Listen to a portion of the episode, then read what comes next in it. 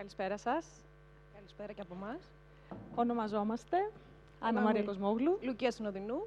Δουλεύουμε στο Ίδρυμα Σταύρος Νιάρχος και θα θέλαμε να σας καλωσορίσουμε στους απόψινούς διαλόγους. Θα προσπαθήσουμε. Με μεγάλη προσπάθεια.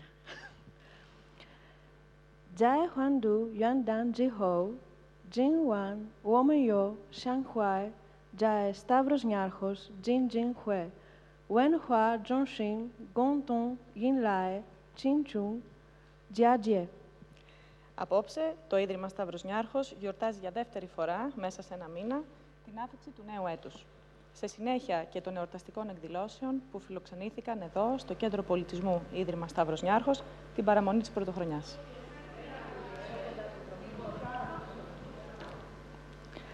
Zhang Shouwei, Hao Shi, Zhang Xuan, Xinlian Huanqin, Gan Shi, Zhu Shi, Qi Shi Zhi Ke, 我们会说过去，感慨万千，我们展望未来，欣赏豪迈。 Η πρώτη μέρα του χρόνου αποτελεί μοναδική ευκαιρία για διπλή γιορτή, καθώς εξυπηρετεί και ένα διτό ρόλο. Αφενός μας προσφέρει τη δυνατότητα να κάνουμε ανασκόπηση της χρονιάς που πέρασε και αφετέρου να κάνουμε σχέδια για το μέλλον.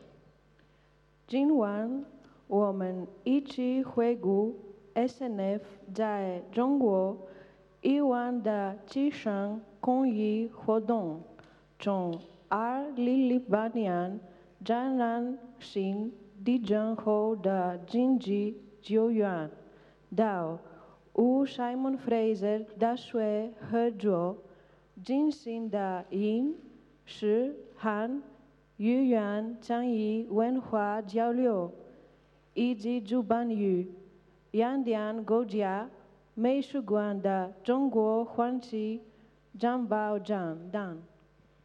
Απόψε, ανατρέχουμε σύντομα στις δράσεις που το Ίδρυμα Σταβρονιάρχο έχει κατά καιρούς στηρίξει στην Κίνα. Όπως ενδεικτικά, στη δωρεά μας για τη στήριξη των προσπαθειών ανακούφισης των θυμάτων του καταστροφικού σεισμού που έπληξε τη χώρα το 2008, την υποστήριξη διαπολιτισμικών ανταλλογών μέσω μιας πρωτοβουλίας για την αγγλική, ελληνική και κινέζικη γλώσσα σε συνεργασία με το Simon Fraser University στον Καναδά, καθώς και στην υποστήριξη της έκθεσης «Αυτοκρατορική θησαυρία από την Κίνα», που πραγματοποιήθηκε στην Εθνική Πινακοθήκη στην Αθήνα με δωρεά του Ιδρύματος. Ταγκάν, Wei Chongyao Woman Wei Lai, 事，整晚我们在此展望未来。虽然未来充满未知，但我们确信无论怎样，真正的对话将永远都是无比珍贵的。 Ωστόσο, σήμερα, κατά κύριο λόγο, το βλέμμα μας είναι στραμμένο προς το μέλλον. Δεν είμαστε σε θέση να γνωρίζουμε τι θα φέρει, αλλά γνωρίζουμε πως ό,τι και αν συμβεί, ο διάλογος και οι πραγματικές συζητήσεις, όπως η σημερινή, θα συνεχίσουν να διαδραματίζουν σημαντικό ρόλο. 感谢大家参与本节对话，并恭祝大家诸事如意，吉阳吉祥。 Σας ευχαριστούμε όλους για τη συμμετοχή σας σε αυτή τη συζήτηση και σας ευχόμαστε καλή χρονιά.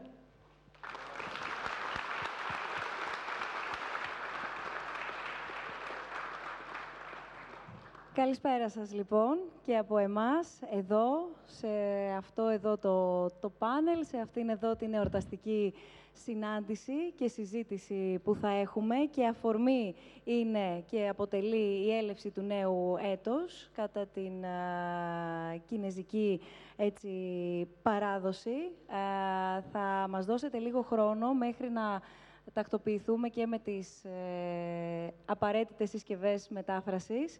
Θέλω να, να καλωσορίσω και όλους όσοι μας παρακολουθείτε και εκτός της αίθουσας, της εναλλακτικής σκηνής, της εθνικής λυρικής σκηνής και βεβαίως όλους όσοι μας παρακολουθείτε μέσω του live streaming στο snf.org κάθετος live.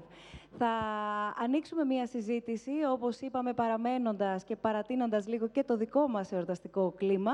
Βρισκόμαστε μόλις στον πρώτο μήνα του νέου έτους, οπότε καλή χρονιά να έχουμε όλοι μας. Και αυτό το οποίο έλεγα είναι ότι δίνεται μία εξαιρετική αφορμή να δούμε πώς μπορεί να εκμηδενιστεί η απόσταση και πώς μπορούν οι πολλές διαφορές που μπορεί να φαντάζουν σε ένα πρώτο επίπεδο τελικά να καταλήγουν σε πάρα πολλές ομοιότητες και σε ένα ευρύτερο κοινό πεδίο. Είτε είναι ο πολιτισμός, είτε είναι η ιστορία, είτε είναι οι επιστήμες, είτε είναι η καινοτομία, είτε είναι το εμπόριο και όχι μόνο.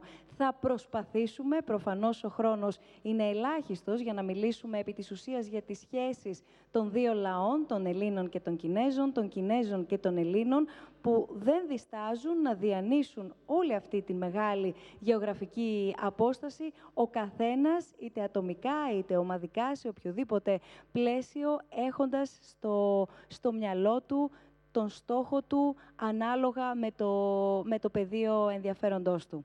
Θέλω να καλωσορίσω καταρχάς τους προσκεκλημένους μας, γιατί είναι ιδιαίτερη η χαρά μας ε, το γεγονός ότι έχουν ανταποκριθεί έτσι ώστε να ανοίξουμε όλη αυτή τη συζήτηση και όπως παραδοσιακά πια κάνουμε στους διαλόγους, να θίξουμε ξαναλέω ζητήματα, έτσι ώστε μετά να ανατρέξουμε όλοι, να έχουν γεννηθεί σε όλους μας περισσότερα ερωτήματα και να προσπαθήσουμε να ψάξουμε τις απαντήσεις. Αλλά το σημαντικότερο και στόχος μας πάντα να θέτουμε ολοένα και περισσότερα ερωτήματα. Για το λόγο αυτό θέλω να παρακαλέσω και να προσκαλέσω όλους εσάς, είτε βρίσκεστε εδώ, είτε μας παρακολουθείτε διαδικτυακά, να στείλετε τα μηνύματά σας, να ακούσουμε τις ερωτήσεις σας, να ακούσουμε τις τοποθετήσεις σας κατά τη διάρκεια της συζήτησής μας, ανάλογα και με τον ομιλητή στον οποίο θέλετε να απευθυνθείτε ή γενικά σε οποιοδήποτε σημείο της συζήτησής μας. Είναι καταρχάς μαζί μας και θα ξεκινήσω από την κυρία της ε, παρέας μας εδώ απόψε. Είναι η πρέσβης της Λαϊκής Δημοκρατίας της Κίνας, η κυρία Τσάνγκ Τσιγιουέ. Τα κινέζικά μου δεν είναι καλά. Σας ευχαριστούμε πάρα πολύ που ανταποκριθήκατε στο κάλεσμά μας και είστε σήμερα εδώ μαζί μας. Θα μου επιτρέψετε να μην είμαι τόσο καλή στα, στην προφορά σίγουρα, αλλά ίσως και στην εκφορά πολλές φορές στα κινέζικα, όσο η Άννα Μαρία και η Λουκία που ακούσαμε προηγουμένως. Είναι μαζί μας ο καθηγητής, ο Άγγελος Χανιώτης, καθηγητής αρχαίας ιστορίας και κλασικών σπουδών στο Institute for Advanced Study και σας ευχαριστούμε πολύ. Είναι ιδιαίτερη χαρά για εμάς το γεγονός ότι βρίσκεστε στην Ελλάδα και έχουμε τη χαρά να σας έχουμε εδώ μαζί μας. Ο κύριος Χανιώτης είναι φίλος των διαλόγων και έτσι είναι και από τους ομιλητές που έχει συνεπάρει το κοινό, αλλά και όχι μόνο, με τις τοποθετήσεις του. Οπότε θα μας βοηθήσετε πάρα πολύ με μία επιστροφή στην ιστορία να δούμε πόσο ε, επίκαιρα είναι πολλά σημεία τα οποία πια συναντούμε σήμερα. Και μαζί μας είναι και ο Διευθυντής του Ινστιτούτου Κομφούκιος Αθηνών, Τζου Λιτζουάν. Σας ευχαριστούμε πολύ που είστε σήμερα μαζί μας. Όπως βλέπετε, έχουμε συνδεθεί και εκτός ε, Ελλάδος, έχουμε συνδεθεί και εκτός Αθήνας, καταρχάς με το Πεκίνο, με την πρεσβεία της Ελλάδας εκεί, οπότε θα ήθελα να ευχαριστήσω τον πρέσβη της Ελλάδας στην Κίνα, τον κύριο Λεωνίδα Ροκανά.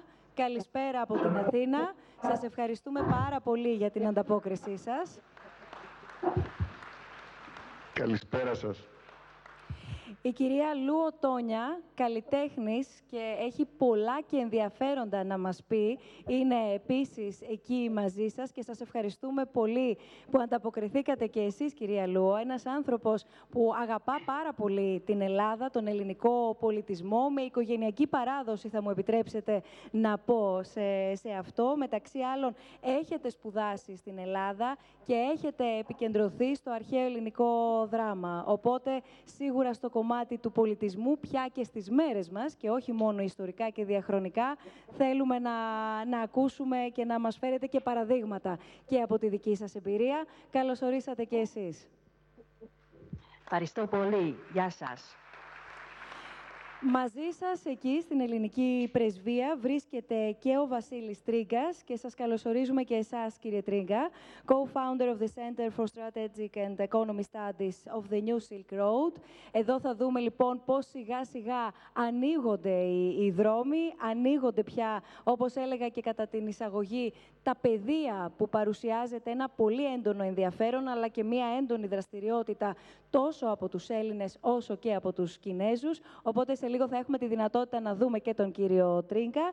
Δεν είμαστε όμως μόνο στην Ελλάδα και στην Κίνα. Έχουμε φτάσει και στον Καναδά και θα ακούσετε σε λίγο γιατί. Να καλησπερίσω τον Δημήτρη Κράλη που είναι μαζί μας. Καλώς ορίσατε κύριε Κράλη, Acting Director στο SNF Center for Hellenic Studies στο Πανεπιστήμιο Simon Fraser στον Καναδά γιατί εδώ πια όταν θα μπούμε στο ακαδημαϊκό κομμάτι θα δούμε το ενδιαφέρον όχι μόνο Ελλήνων ή Κινέζων στο να μάθουν τη, τη γλώσσα, αντίστοιχα, ο ένας του άλλου, αλλά όπως ανέφερα πριν και με την κυρία Λούο, που αποτελεί ένα παράδειγμα, πλέον δεν είναι λίγες οι περιπτώσεις που επιλέγουν είτε ένα μέρος, είτε όλες τις σπουδές τους να τις πραγματοποιήσουν, να τις ε, υλοποιήσουν στη μία ή στην άλλη χώρα. Πάμε να προχωρήσουμε, πάμε να μπούμε κατευθείαν στη, στη συζήτησή μας, αφού βέβαια όπως πήρατε μια πολύ γερή γεύση, έχετε καταλάβει ότι θα είναι πολύ πλούσιο και το καλλιτεχνικό πρόγραμμα σε αυτούς τους διαλόγους. Τα σύμβολα, η παράδοση είναι πάρα πολύ ισχυρά. Η πρώτη μου ερώτηση λοιπόν, πριν ζητήσω από εσάς, κυρία Πρέσβη, να μας δώσετε κάποια στοιχεία για την Κινέζικη Πρωτοχρονιά. Θέλω να σας ρωτήσω καταρχάς τι είναι αυτό το οποίο φοράμε όλοι μας; Yes. Well, first of all, let me say... Uh... Μάλιστα. Καταρχήν, να σας πω καλή χρονιά στα ελληνικά. Σας ευχαριστώ όλους που ήρθατε. Και ήθελα πραγματικά να ευχαριστήσω πρώτα απ' όλα το Ίδρυμα Σταύρος Νιάρχος που οργάνωσε αυτούς τους διαλόγους με επίκεντρο την Κινέζικη Νέα Χρονιά, το νέο έτος. Το νέο έτος της Κίνας είναι η σημαντικότερη ε, αργία, η σημαντικότερη εορτή για την Κίνα, για την Ασία αλλά και για πολλές άλλες χώρες. Και κατά την περίοδο αυτή ε, βλέπετε το κόκκινο χρώμα, διότι πιστεύουμε ότι το κόκκινο είναι αυτό που φέρνει ευτυχία, καλή τύχη, ε, ευτυχία και ε, ξεκινώντας από την επόμενη εβδομάδα νομίζω πρέπει να αρχίσετε όλοι να φοράτε κάτι κόκκινο ή να έχετε κάτι, κάποια διακοσμητικά κόκκινα στο σπίτι σας έτσι ώστε να σας φέρουν καλή τύχη. Όπως ξέρετε, σύμφωνα με την παράδοσή μας, έχουμε τα 12 ζώδια. Ξεκινώντας λοιπόν από τις 5 Φεβρουαρίου αυτού του έτους, μπαίνουμε στο έτος ε, του χείρου. Γι' αυτό βλέπετε αυτά τα, τον χείρο, τα γουρουνάκια γύρω-γύρω και είναι ένα ε, ζωάκι πολύ τυχερό και αξιολάτρευτο. Πιστεύουμε λοιπόν ότι η φετινή χρονιά θα φέρει πολύ τύχη, ευτυχία, ειρήνη, ευημερία για όλους μας. Τώρα, ε, υπάρχουν πάρα πολλά πράγματα που μπορούμε να πούμε για, την, ε, για τους εορτασμούς στη, της Κίνας, αλλά εγώ θα σας πω τρία στοιχεία, τα τρία R το πρώτο R που χαρακτηρίζει το νέο έτος της Κίνας είναι το reunion, επανένωση. Και νομίζω ότι είναι το σημαντικότερο χαρακτηριστικό αυτής της γιορτής. Δηλαδή την πρωτοχρονιά, ε, της, ε, την κινέζικη πρωτοχρονιά, ε, όλοι καταρχήν θα έχουν αργία επί μία ολόκληρη εβδομάδα, 7 ημέρες αργίας και σε αυτές τις 7 ημέρες θα γιορτάζουν, θα συναντιούνται οικογενειακά με τους συγγενείς, θα θα ε, επιστρέψουν όλοι στις ε, πατρίδες τους να δουν ε, τις, τους γονείς, τους παππούδες τους. Ξεκινώντας από αυτή την εβδομάδα λοιπόν θα αρχίσει να ταξιδεύει πάρα πολλοί κόσμος πέρα δόθε. Γιατί σήμερα είναι πολλοί φοιτητές που είναι σε άλλες πόλεις και σπουδάζουν στα πανεπιστήμια και όλοι για αυτές τις μέρες θα επιστρέψουν στις πατρίδες τους, στις πόλεις τους, στα χωριά τους. Η, παράδοση, η παράδοσή μας είναι παρόμοια με την ελληνική και από αυτή την άποψη η οικογένεια είναι πάρα πολύ σημαντική και πρέπει τουλάχιστον μια φορά το χρόνο χρόνο να, να πας να δεις και τους ε, παππούδες σου, τον παππού σου, τη γιαγιά σου και την ευρύτερη οικογένειά σου, τους ε, ε, φίλους σου, τους γειτόνους σου, τους συγγενείς σου.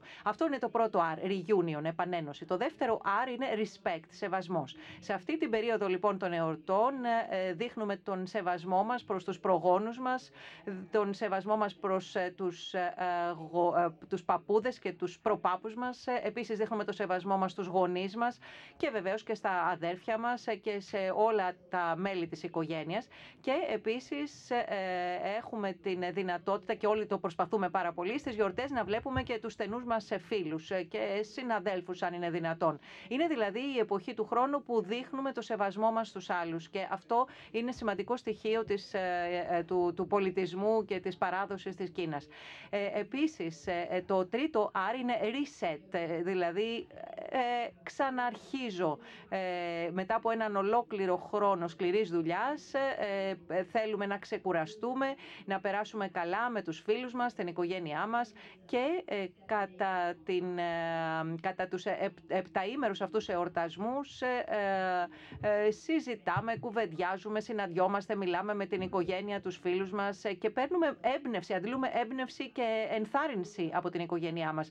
Και αυτό μας βοηθάει να κάνουμε μια νέα αρχή για το νέο έτος, μια καλή αρχή για το νέο έτος, γιατί οπωσδήποτε μια καινούργια αρχή χρειάζεται μεγάλη προσπάθεια και πολλά πράγματα που πρέπει να γίνουν. Είναι λοιπόν μια πολύ όμορφη γιορτή και θέλω να τονίσω ένα πράγμα. Σήμερα ε, αυτή η γιορτή δεν είναι μόνο εορτή για την Κίνα, για την Ασία, αλλά γίνεται διεθνής εορτή. Ε, θα σας δώσω ένα παράδειγμα. Πέρυσι ήμουνα στη Νέα Υόρκη, γιατί ε, ήμουν γενική πρόξενος ε, της Κίνας επί τέσσερα χρόνια στη Νέα Υόρκη και μάλιστα από το 2014, για να πάρω τη Νέα Υόρκη ως παράδειγμα, η Νέα Υόρκη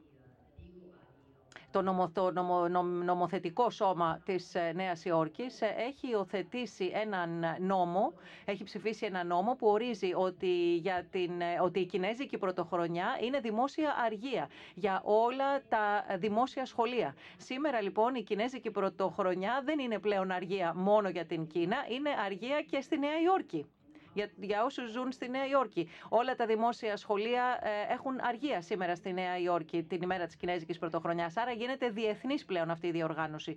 Και ελπίζω με όλες αυτές τις εισαγωγές και παρουσιάσεις και τους εορτασμούς, ελπίζω ε, και οι Έλληνες να αρχίσουν να εορτάζουν μαζί μας αυτή την ε, γιορτή. Καλή χρονιά. Ευχαριστούμε πάρα πολύ. Αναρωτιέμαι και θα έρθω αμέσως μετά, κύριε Χανιώτη, σε εσάς, αφού πρώτα ε, ρωτήσω τον κύριο Λιτζουάν για τον ρόλο των συμβόλων παραδοσιακά στην κινέζικη κουλτούρα. Βλέπουμε να υπάρχουν πολλά σύμβολα είτε στους παραδοσιακούς εορτασμούς και όχι μόνο. Οπότε θα είχε έτσι αξία να μας επισημάνετε ποιος ο ρόλος αλλά και με ποιο τρόπο διατηρεί διαχρονικά η Κίνα τα σύμβολα στην παράδοσή της; Και αμέσως μετά, για να ολοκληρώσω και το ερώτημα, ε, κύριε καθηγητά, ε, αναρωτιόμουν αν ανατρέξει κανείς στην αρχαία Ελλάδα, αν κατά τον ίδιο τρόπο που βρίσκουμε κάποιες κοινέ αξίες, όπως ακούσαμε την πρέσβη να αναφέρει, μπορούμε να εντοπίσουμε και κάποιους κοινούς συμβολισμούς ή κάποια κοινά σημεία ως προς τον εορτασμό του νέου έτους. Αλλά κύριε Λιτζουάν, σας ακούμε.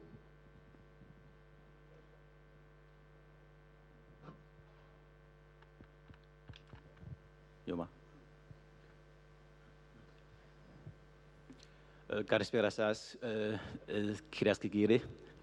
Good evening, ladies and gentlemen. Um, I'm very much honored to be here to give a presentation of uh, είναι τιμή μου που βρίσκομαι εδώ και εκπροσωπώ το, τις ε, εορτές του Φεστιβάλ της Κίνας, γιατί στην ε, Κίνα έχουμε ε, πάρα πολλά έθιμα, ήθη και έθιμα παραδοσιακά για τα οποία μπορούμε να σας μιλήσουμε. Ε, και μάλιστα αναφέρθηκε ήδη ότι ό,τι βλέπουμε γύρω μας είναι κόκκινο. Βλέπετε φοράμε ένα κόκκινο φουλάρι, είναι κόκκινα αυτά τα φανάρια. Ε, ας ξεκινήσω λοιπόν λέγοντάς σας μια ιστορία για την κινέζικη λέξη νιέν, που σημαίνει έτος, χρονιά. Στα κινέζικα όμως, ε, στην αρχαία ιστορία της Κίνας, νιέν είναι ένα ζώο. Είναι ε, ε, ένα πολύ άγριο και ένα πολύ άγριο ζώο. Αυτό το ζώο λοιπόν, το νιέν, σύμφωνα με την αρχαία μας ιστορία, πήγαινε στα χωριά και σκότωνε ανθρώπους και ζώα. Και μετά κάποιος σοφός άνδρας, δεν ξέρουμε ποιος, αλλά κάποιος σοφός ε, είχε μία πολύ καλή ιδέα. Δηλαδή, Έβαλαν κόκκινα παντού οι άνθρωποι και έριχναν ε, φωτοβολίδες ε, για να ακούγεται θόρυβος και να υπάρχει λάμψη και έβαψαν τα πάντα κόκκινα και με αυτόν τον ε, τρόπο το άγριο αυτό ζώο, το νιέν, απομακρύνθηκε, φοβότανε δηλαδή και δεν πλησίαζε. Αυτό είναι λοιπόν ένα από τα έθιμα που έχουμε και τηρούμε οι Κινέζοι. Και γι' αυτό ε, βλέπετε ότι στην περίοδο αυτή, στην Κίνα, αν πάτε στην Κίνα θα δείτε ότι την περίοδο αυτή τα περισσότερα που βλέπετε γύρω σας είναι κόκκινα. Και δεύτερο ε, που θέλω να σας πω, υπάρχει ένα, ε, κάτι που λέμε little year, μικρό έτος. Είναι δηλαδή στην 23η του Κινέζικου ημερολογίου. Κάποιοι λένε ότι τότε ξεκινάει ο ορτασμός ε, του Κινέζικου νέου έτους. Κάποιοι λένε ότι ξεκινά από την πρώτη ημέρα το πρώτο μήνα του Κινέζικου ημερολογίου, αλλά εν πάση περιπτώσει ε, υπάρχουν ε, κάποιοι λόγοι για τους οποίους από την ημέρα αυτή του μικρού έτους, όπως το λέμε, το little year, που είναι ο 12ος μήνας του Κινέζικου ημερολογίου. Από τότε λοιπόν αρχίζουν να κρεμούν ε, κόκκινα, να φορούν κόκκινα. Άρα αυτά που βλέπετε εδώ να κρέμονται είναι ε, φανάρια κόκκινα. Επίσης ε, βλέπετε ένα, ένα κόκκινο χαρακτήρα κινέζικο, χου, που σημαίνει ευτυχία και Επίσης, ε, βάζουμε κόκκινα και στα παράθυρα.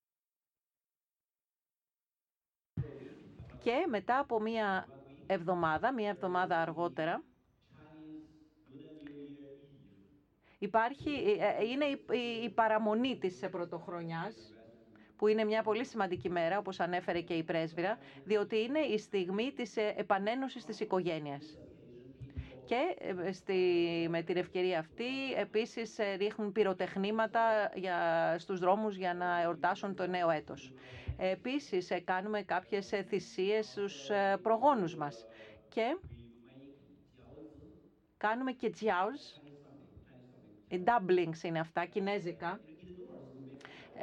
στο βορρά κάνουμε αυτά τα dumplings, ενώ στο νότο της Κίνας κάνουμε τα wonton ε, που είναι ε, φαγητό, που είναι σαν κεφτέδες από ρύζι και γιατί ξέρετε στην Κίνα ε, έχουμε διάφορα έθιμα και παραδόσεις για να γιορτάσουμε αυτή την εποχή του χρόνου.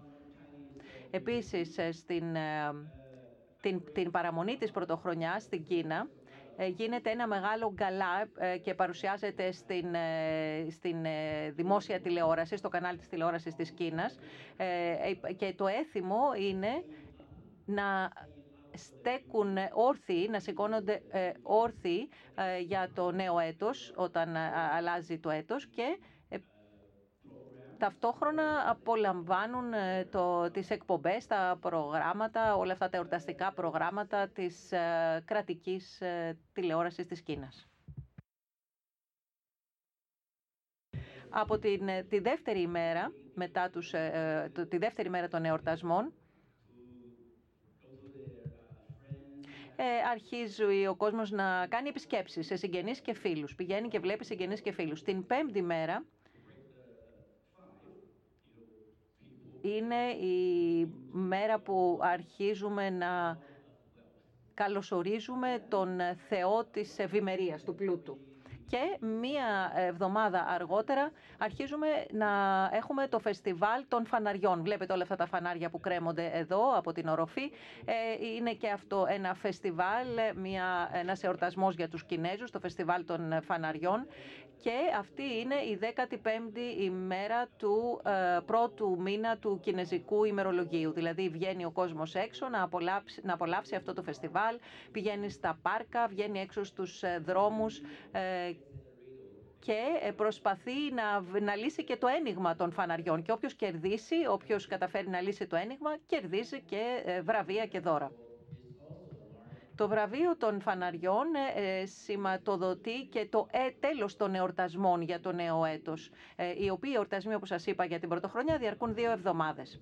Είναι πάρα πολλές οι λεπτομέρειες. Ε, θα χρειαζόμουν μία-δύο ώρες, δύο μέρες ίσως θα, θα μου έπαιρνε για να σας ε, πω και να σας εξηγήσω όλες τις λεπτομέρειες. Απλώς προσπάθησα να σας δώσω έτσι μία πρόχειρη ιδέα των κινέζικων εθήμων που έχουμε για την πρωτοχρονιά. Πολύ καλή εικόνα και ολοκληρωμένη για, για τους συμβολισμούς και για το κόκκινο βέβαια που, που κυριαρχεί και επικρατεί παντού. Εν τω μεταξύ βλέπω και, δεν ξέρω αν βλέπω καλά, θα μας το πείτε σε πολύ λίγο κύριε Πρέσβη και εσείς. Βλέπω και πάνω στο τραπέζι σας κάποια αντικείμενα που θα είχε αξία και σημασία να μας παρουσιάσετε και να μας εξηγήσετε. Θα πω λίγο στην άχαρη θέση απλά να υπενθυμίσω ευθύς εξ αρχής ότι επειδή ο χρόνος είναι περιορισμένος, θέλουμε να σας ακούσουμε όλους. Είστε πολύ, χαιρόμαστε πολύ που έχετε ανταποκριθεί το επαναλαμβάνω, απλά λίγο πιο σύντομες για να γίνει διάλογος τοποθετήσεις. Κύριε Χανιώτη, το ερώτημά μου, ανατρέχοντας πίσω στη δική μας ιστορία, ανατρέχοντας πίσω στην αρχαία Ελλάδα, μπορεί να βρει κανείς κοινά χαρακτηριστικά ή ε, όχι αναφορικά με τον εορτασμό του, του νέου έτους; Ευχαριστώ πολύ. Ε, θα προσπαθήσω να είμαι επιγραμματικός και αν υπάρχουν απορίες μπορεί να επανέλθουμε στη συζήτηση. Ε, μπορεί κανένας να βρει ομοιότητες σε, όλα, σε όλες τις αξίες οι οποίες σχετίζονται με τη νέα χρονιά, η ιδέα του ξεκινήματος, η ιδέα της εφορίας και της γονιμότητας, η σημασία που έχει η οικογένεια. Η διαφορά είναι όμως ότι τίποτα από αυτά δεν τα βρίσκει κανείς στον εορτασμό του νέου έτους στην αρχαία Ελλάδα, για τον απλούστατο λόγο ότι εορτασμός νέου έτους στην αρχαία Ελλάδα δεν υπάρχει με το νόημα που γνωρίζουμε σήμερα. Ξεκινάει φυσικά μια νέα χρονιά, αλλά το ξεκίνημα της νέας χρονιάς στην αρχαία Ελλάδα είναι κυρίως μια πολιτική πράξη, είναι η μέρα που οι ετήσιοι αξιωματούχοι αναλαμβάνουν τα καθήκοντά τους. Λέγεται μερικές φορές νέα νουμινία, η νέα νεομηνία, δηλαδή είναι η πρώτη μέρα του μήνα στην οποία ξεκινάει να εμφανίζεται η νέα σελήνη την πρώτη μέρα του κύκλου του, ε, των 12 μηνών, αλλά δεν έχει σχεδόν τίποτα ε, θρησκευτικό πέραν από μια θυσία και προσευχές οι οποίες γίνονται όταν οι νέοι αξιωματούχοι αναλαμβάνουν τα καθήκοντά τους. Υπάρχουν κάποιες ομοιότητες στο συμβολισμό. Ε, θα ήθελα να συμπληρώσω ότι και εγώ είμαι ανήκω στο ζώδιο του Χείρου και έτσι με μεγάλη χαρά ήρθα στην ε, σημερινή ε, εκδήλωση. Και φυσικά και οι αρχαίοι Έλληνες συνέδεαν το Χείρο με γονιμότητα και εφορία, αλλά όχι με τη νέα χρονιά, αλλά περισσότερο με τη λατρεία της Δήμητρας. Είναι το κατεξοχήν ζώο το οποίο προσφέρεται σαν θυσία στη Δήμητρα. Υπάρχουν επίσης και ομοιώματα μικρών γουρουνιών, τα οποία ε, προσφέρονται σε ιερά. Και γενικά το γουρουνάκι είναι ένα ξεαγάπητο ζώο. Όσοι από εσάς είχατε έρθει στην έκθεση για τα συναισθήματα που είχε γίνει πέρσι στην Ακρόπολη, θα είχατε δει τον στάρ της έκθεσης, που ήταν το επιτύμβιο επίγραμμα για ένα γουρουνάκι που είχε σκοτωθεί σε τροχαίο ατύχημα γύρω στο 200 μετά Χριστού ε, στην ε, Έδεσα. Και είναι ένα πολύ συγκινητικό επίγραμμα.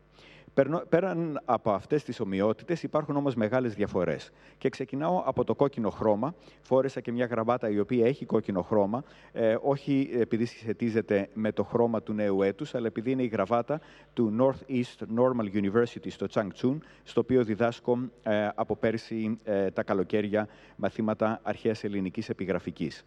Το κόκκινο χρώμα στην αρχαία Ελλάδα φυσικά και έχει συμβολισμό, μόνο που ο συμβολισμός του δεν είναι ο συμβολισμός της ελπίδας ή της χαράς, αλλά είναι κυρίως το χρώμα του αίματος, το χρώμα της βίας και κατά κάποιο τρόπο και το χρώμα της εξουσίας. Το κόκκινο χρώμα είναι το χρώμα των στολών των Σπαρτιατών πολεμιστών, ώστε να μην φαίνεται το αίμα το οποίο τρέχει από τις πληγές τους. Το κόκκινο χρώμα είναι το χρώμα που ξεχωρίζει τον ιερέα, ο οποίος πρόκειται να κάνει μια θυσία σε μια γιορτή, όταν όλοι οι πολίτες φοράνε λευκά ρούχα. Λευχημονήν είναι η λέξη η οποία χρησιμοποιείται στους σχετικούς ιερούς νόμους τα στοιχεία τα οποία βρίσκουμε στον εορτασμό του νέου έτους στην Κίνα υπάρχουν και σε ελληνικές γιορτές, μόνο που δεν υπάρχουν συγκεντρωμένα σε μία γιορτή. Διασπέρονται στην ε, πορεία του χρόνου, παραδείγματος χάρη η, ε, η οικογένεια, οι πρόγονοι έχουν σημασία στην Ιωνική γιορτή των Απατουρίων ή στη γιορτή των Γενεσίων. Γιορτές της γονιμότητας υπάρχουν, αλλά όπως είπα αυτά δεν σχετίζονται με την ε, πρωτοχρονιά. Η μεγαλύτερη όμως διαφορά νομίζω είναι στο γεγονός ότι ενώ στην αρχαία Ελλάδα ο χρόνος προχωράει ευθύγραμμα, στην Κίνα υπάρχει αυτή η ανακύκλωση του χρόνου, μάλλον ο κύκλος του χρόνου, ανά δωδεκαετία. Ε, υπάρχουν κύκλοι ε, ε, ημερολογιακοί και στην αρχαία Ελλάδα, εκτός από το χρόνο, από τον κύκλο των 12 μηνών του έτους, υπάρχει και ο μετονικός κύκλος των 19 ετών, ο οποίος όμως είναι ένα καθαρά αστρονομικό, ένας αστρονομικός υπολογισμός, ώστε το σεληνιακό και ηλιακό ημερολόγιο, το οποίο χρησιμοποιείται στην αρχαία Ελλάδα, να συμπίπτει με την πραγματική πορεία του χρόνου και κάθε 19 χρόνια συμπληρώνεται ένας κύκλος 235 κανονικών μηνών, ώστε να συμπίπτει, ε, να συμπίπτει η πορεία των εποχών με το ε, ημερολόγιο. Εδώ θα σταματήσω. Είναι τόσο ωραία εντωμεταξύ όλα, όλα όσα, όσα ακούμε και τόσο μεγάλο το, το ενδιαφέρον τόσο στα κοινά σημεία όσο και στις ακραίες αντιφάσεις, όπως το κόκκινο για παράδειγμα που, που αναφέρατε και όχι μόνο. Κύριε Πρέσβη, να σας ακούσουμε, να ακούσουμε λίγο την Ελλάδα από την Κίνα, από το Πεκίνο και αφού έτσι ακούσουμε όλα όσα έχετε να προσθέσετε, ακούγοντας και εδώ τους συνομιλητές να, να τοποθετούνται, να μπούμε σιγά σιγά και στο τι εσείς και από τη δική σας εμπειρία, από τη δική σας πλευρά και από τη δική σας σκοπιά παρατηρείτε και εντοπίζετε ως κοινό χαρακτηριστικό ή ως κοινό πεδίο ευρύτερα μεταξύ πια των δύο λαών. Να έρθουμε λίγο στους ανθρώπους, να δούμε Έλληνες και Κινέζοι που συναντιούνται, καταρχάς σε ό,τι αφορά στο, στον πολιτισμό αλλά και την ιστορία τους. Ναι, κατα... καταρχάς καλησπέρα σας και χρόνια πολλά.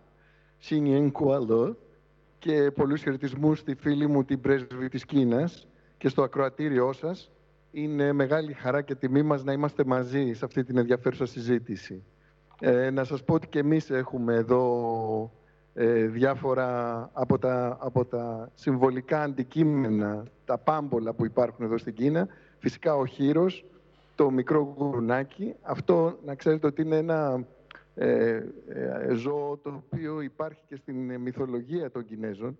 Είναι από τα αρχαιότερα έξι ζώα της μυθολογίας των Κινέζων, το οποίο δημιουργούνται από τη θεά, τη γεννήτρια θεά, τη Νούβα, ε, η, οποία είναι, ε, η οποία δημιούργησε και τα υπόλοιπα ζώα και τελικώς δημιούργησε τον άνθρωπο την 7η μέρα. Επομένως είναι από αυτά τα ζώα, είναι το τελευταίο ζώο του ζωδιακού κύκλου και θα αρχίσει ο νέος κύκλος με τον, ε, με το, με τον ε, ποντικό. Ε, ο προηγούμενος ήταν ο σκύλος, το έτος του σκύλου, και ο προηγούμενος ήταν ο πετινός, το έτος του πετινού. Εγώ τυχαίνει να ανήκω σε αυτήν την κατηγορία. Είμαι, είμαι, ανήκω στο, σε αυτό το ζώδιο. Ε, εδώ μπροστά μας έχουμε διάφορα βαρελότα, πυροτεχνήματα, τα οποία, όπως ξέρετε, είναι ε, μία από τις μεγάλες εφευρέσεις, μαζί με τη μαύρη πυρίτιδα της Κίνας, το χαρτί, η τυπογραφία, η πηξίδα, είναι πολλές οι εφευρέσεις τις οποίες δόρισε εκείνα στον πολιτισμό. Ε, ήθελα να πω ότι ε, και εδώ βεβαίως, βλέπετε φοράμε και εμείς κόκκινα όπου μπορούμε και εγώ φοράω κόκκινη γραβάτα και ε, το κόκκινο εδώ θεωρείται και χρώμα το οποίο όπως σωστά είπε η πρέσβης ε, της Κίνας ε, ουσιαστικά βοηθάει στην, στον εξωστρακισμό των των κακών πνευμάτων και γενικώς του κακού. Ε, για να μιλήσουμε τώρα για τις ομοιότητες και τις διαφορές, θα έλεγα ότι είναι δύο λαοί, οι Κινέζοι και οι Έλληνες. Ε, θα ουσιαστικά ακολουθώ τη θεωρία του Καζαντζάκη, ο οποίος έλεγε ότι αν σκάψεις, ε, αν λίγο ξύσεις έναν Έλληνα θα, βρει, θα βρεις από κάτω ένα Κινέζο και αν ξύσεις λίγο ένα Κινέζο θα βρεις από κάτω έναν Έλληνα. Ε, εγώ είμαι αυτής της θεωρίας, παρόλο ότι είμαστε ο ένας στην, Ανατολή, στην Άπο Ανατολή και ο άλλος στην Δύση, νομίζω ότι έχουμε μία, μας διακρίνει μία ουσιαστικά παράλληλη πνευματική ιστορία. Δηλαδή, οι δύο μεγάλοι πολιτισμοί έχουν μια παράλληλη πολιτιστική πορεία, η οποία θα έλεγα έχει και κοινά πράγματα. Δηλαδή, είναι ο περίφημος ε, αξονικός αιώνας, η αξονική εποχή του Γερμανού φιλοσόφου Καρλ Γιάσπας, μεταξύ γύρω στο 500 π.Χ. οι δύο πολιτισμοί παρουσιάζουν τα τεράστια επιτεύγματα τα οποία άλλαξαν το ρου της ιστορίας ε, χωρίς να έχουν ουσιαστική επαφή μεταξύ τους ε, και βεβαίως ε, ε, πέραν αυτού, ε, η κοινότητα της σκέψεως, της φιλοσοφίας των δύο είναι ε, οι κοινότητες και ομοιότητες που υπάρχουν και οι αναλογίες είναι πραγματικά πολύ ενδιαφέρουσες.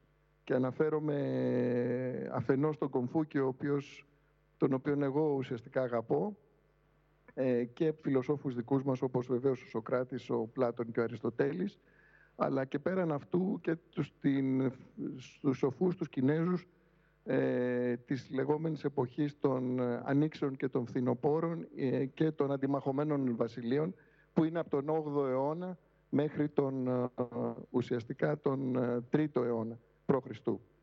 Ε, εκτός λοιπόν από αυτές τις ομοιότητες στην φιλοσοφική σκέψη, στην ιστορική συγκυρία, ε, θα έλεγα ακόμα και, στα, και πολλές φορές και στο χαρακτήρα και στις προσωπικότητες μεταξύ των δύο λαών, ε, το βασικότερο πράγμα το οποίο ε, κανείς διακρίνει όταν έρχεται εδώ και το βρίσκει βέβαια στην καθημερινή του επαφή είναι ο αυτόματος, θα έλεγα κανείς, σεβασμός και εμπιστοσύνη που έχει ο ένας τον άλλον. Δηλαδή, ε, δεν χρειάζεται να κερδίσεις την εμπιστοσύνη και το σεβασμό ο ένας του άλλου.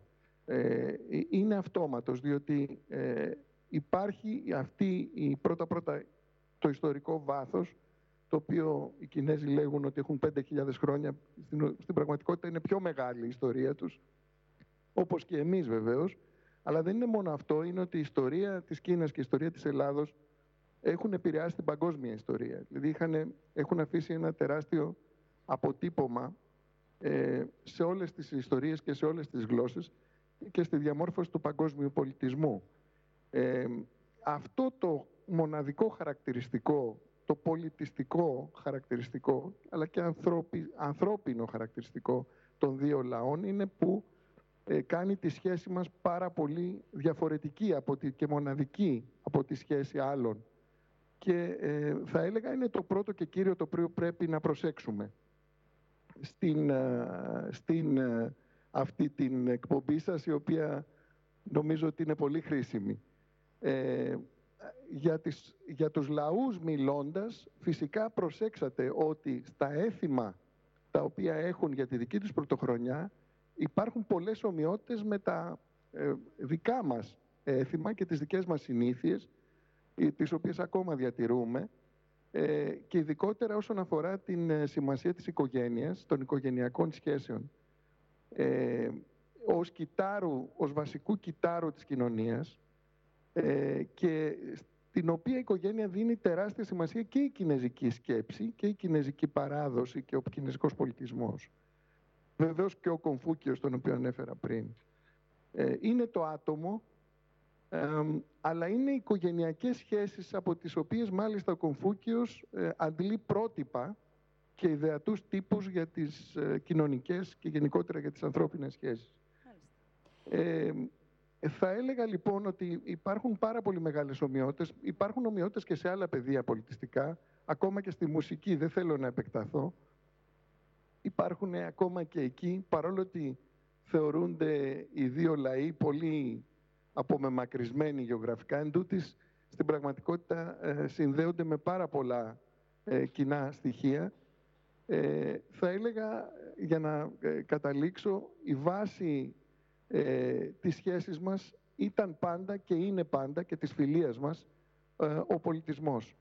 Ε, και ο πολιτισμός σαν ε, φαινόμενο πανανθρώπινο ε, και όχι, ε, ας το πούμε έτσι, τόσο πολύ ιστορία, ιστορική επαφή. Ιστορική επαφή έχουμε κυρίως κατά τη Βυζαντινή περίοδο και λίγο πριν, ουσιαστικά οι επαφές έχουν αρχίσει και, και με την, από την εποχή του Αλεξάνδρου, και εδώ, θα, εδώ ε, θα, θα έρθω τώρα, μου δίνετε την καλύτερη αφορμή. Θα επιστρέψουμε φυσικά και στο πολιτιστικό πεδίο. Η κυρία Λού, υπενθυμίζω ότι είναι μαζί μας. Αλλά κύριε Πρέσβη, μου δίνετε ξαναλέω την καλύτερη αφορμή για να ρωτήσω τον ε, καθηγητή, τον κύριο Χανιώτη, παγκοσμίως αν μπορεί να αποτυπωθεί τώρα με, με δύο-τρεις λέξεις, η επιρροή και η επίδραση των δύο πολιτισμών.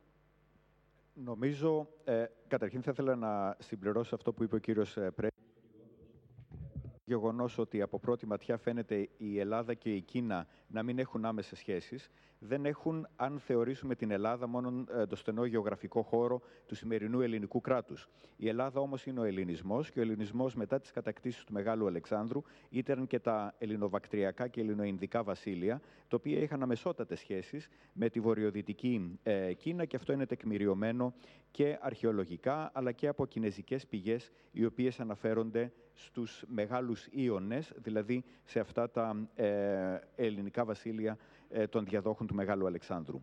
Σε ό,τι αφορά την επιρροή της Ελλάδας και της Κίνας ε, στον πολιτισμό, ε, νομίζω ότι ένα από τα σημαντικότερα σημεία είναι κυρίως ότι και οι δύο είναι, και αυτό το ε, διαπίστωσα διδάσκοντας στην Κίνα και παρατηρώντας το ενδιαφέρον το οποίο είχαν οι Κινέζοι φοιτητές στο ζήτημα της γραφής. Είναι δύο πολιτισμοί οι οποίοι έχουν διαμορφώσει είδη γραφής τα οποία συνεχίζουν παρόλες τις ε, πολιτιστικές ανακατατάξεις που γίνονται να ε, γίνονται σεβαστά και να διατηρούνται. Οι Κινέζοι φυσικά με ένα πολύ πιο δύσκολο σύστημα γραφής, το οποίο δεν είναι μόνο σύστημα γραφής, αλλά είναι μια ολόκληρη τέχνη συνδεόμενη με την καλλιγραφία, αλλά και μια τέχνη η οποία σχετίζεται με τον τρόπο σκέψης. Στην Ελλάδα είναι κάτι διαφορετικό, είναι μια γραφή η οποία διαφοροποιώντας, ε, η οποία έχει τη δυνατότητα να διευρύνει τον αλφαβητισμό σε μεγάλες ομάδες της κοινωνίας. Αυτή είναι μια επανάσταση η οποία συντελείται στην Ελλάδα τον 7ο, τέλη του 8ου, τον 7ο από Χριστού αιώνα ε, και η, μια επανάσταση η οποία ακριβώς επειδή απλοποιεί τη γραφή δίνει τεράστια δυνατότητα σε ανθρώπους ανεξαρτήτως της κοινωνικής τάξης πέρα από έναν στενό κύκλο γραφέων όπως υπάρχει σε άλλες ε, κοινωνίες να μπορούν να γράψουν και εφόσον να μπορούν να γράψουν, να μπορούν να διατηρήσουν τις προσωπικές τους εμπειρίες, τις μνήμες τους ε, σε γραπτά ε, κείμενα.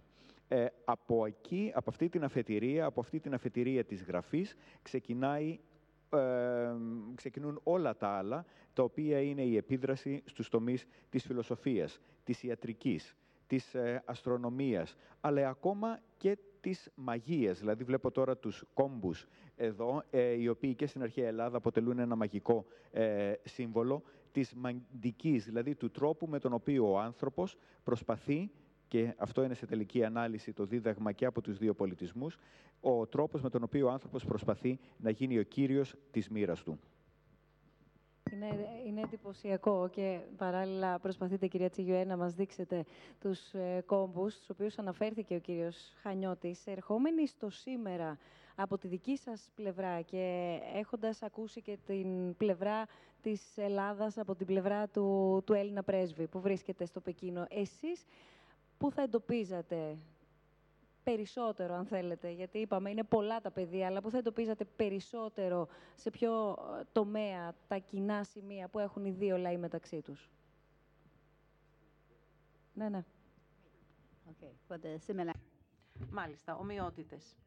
Εγώ πιστεύω ότι έχουμε πολλές ομοιότητες και εάν ε, γυρίσουμε πίσω στην, ε, στον αρχαίο πολιτισμό, νομίζω ότι και οι δύο αρχαίοι πολιτισμοί ε, έδιναν πολύ μεγάλη σημασία στο, ε, στην αρετή. Ε, στην ηθικότητα, ε, η, μάλιστα ε, την καλοσύνη και μάλιστα η αρετή, η καλοσύνη, το ήθος ήταν από τις σημαντικότερες αξίες της κοινωνίας και στους δύο πολιτισμούς. Και κάτι άλλο που μου έρχεται στο μυαλό, πέρα από τους οικογενειακούς δεσμούς που είναι πάρα πολύ σημαντικό, είναι η βάση όπως είπε και ο κύριος Πρέσβης, είναι η βάση μιας κοινωνίας. Πέρα από αυτό όμως και η μόρφωση, η παιδεία νομίζω είναι πάρα πολύ σημαντικό και στις δύο χώρες λοιπόν δίνουμε πολύ μεγάλη σημασία στην εκπαίδευση, στην παιδεία, στη μόρφωση. Οι γονείς, ε, οι Κινέζοι, ε, λέμε ότι είναι οι καλύτεροι γονείς, γιατί ξοδεύουν μέχρι την παραμικρή δεκάρα που έχουν ε, για να μορφώσουν τα παιδιά τους. Δηλαδή, ό,τι οικονομίες έχουν, τις αφιερώνουν για να σπουδάσουν τα παιδιά τους. Και ένα τρίτο που μου έρχεται στο μυαλό είναι ότι και οι δύο πολιτισμοί είναι υπέρ του μέτρου της μετριοπάθειας. Ξέρουμε δηλαδή ποιες είναι οι αρνητικές ε, συνέπειες ε, των άκρων ε, των ακραίων καταστάσεων και άρα συνηγορούμε και οι δύο πολιτισμοί υπέρ της μετριοπάθειας και του μέτρου. Και για να το θέσω ευρύτερα, νομίζω ότι σήμερα και οι δύο πολιτισμοί έχουμε κοινές αξίες και ε, μας ενδιαφέρει να δούμε ανάπτυξη και ειρήνη στον κόσμο. Δηλαδή είναι προτεραιότητα και για τις δυο μας χώρες αυτά ε, και ε, νομίζω ότι εδώ μπορούμε να συνεργαστούμε ως εταίροι για να δουλέψουμε περισσότερο σε αυτό το θέμα. Και κάτι άλλο σχετικό με αυτό που ανέφερε ο καθηγητής. Νομίζω σήμερα ο κόσμος αντιμετωπίζει πάρα πολλές προκλήσεις και πολλά προβλήματα. Για να λύσουμε λοιπόν αυτά τα προβλήματα θα μπορούσαμε και οι δύο πλευρές, δηλαδή και η ελληνική δημοκρατία και η Κίνα, θα μπορούσαμε να συμβάλλουμε στην επίλυση των προβλημάτων, γιατί έχουμε διανύσει μεγάλη απόσταση. Ε, έχουμε μεγάλους πολιτισμούς, έχουμε δει ε, τις ε, θετικές και τις αρνητικές πτυχές της ιστορίας και θέλουμε και οι δύο να δούμε ειρήνη και ανάπτυξη στον κόσμο. Άρα μπορούμε να μπούμε σε έναν διάλογο, επειδή ακριβώς είναι τόσο σημαντικός ο αρχαίος πολιτισμός.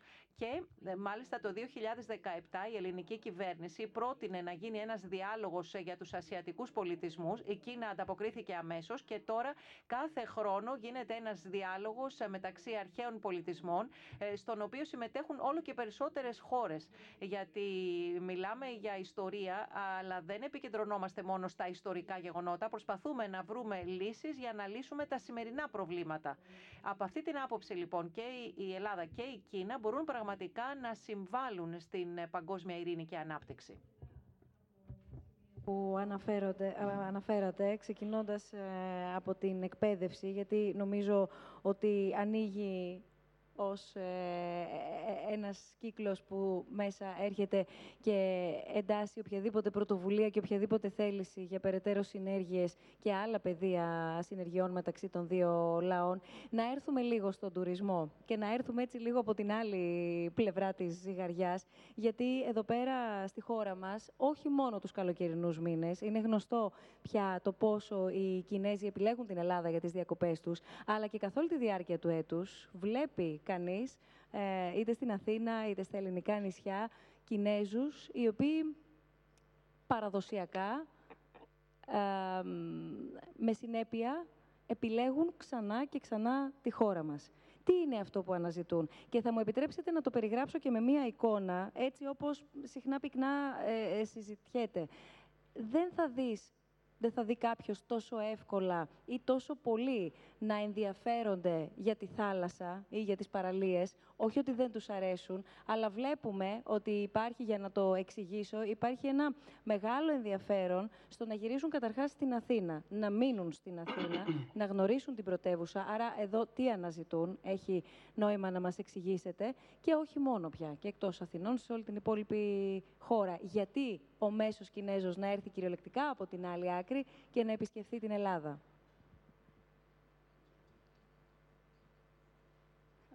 Yes, okay. Well, let me...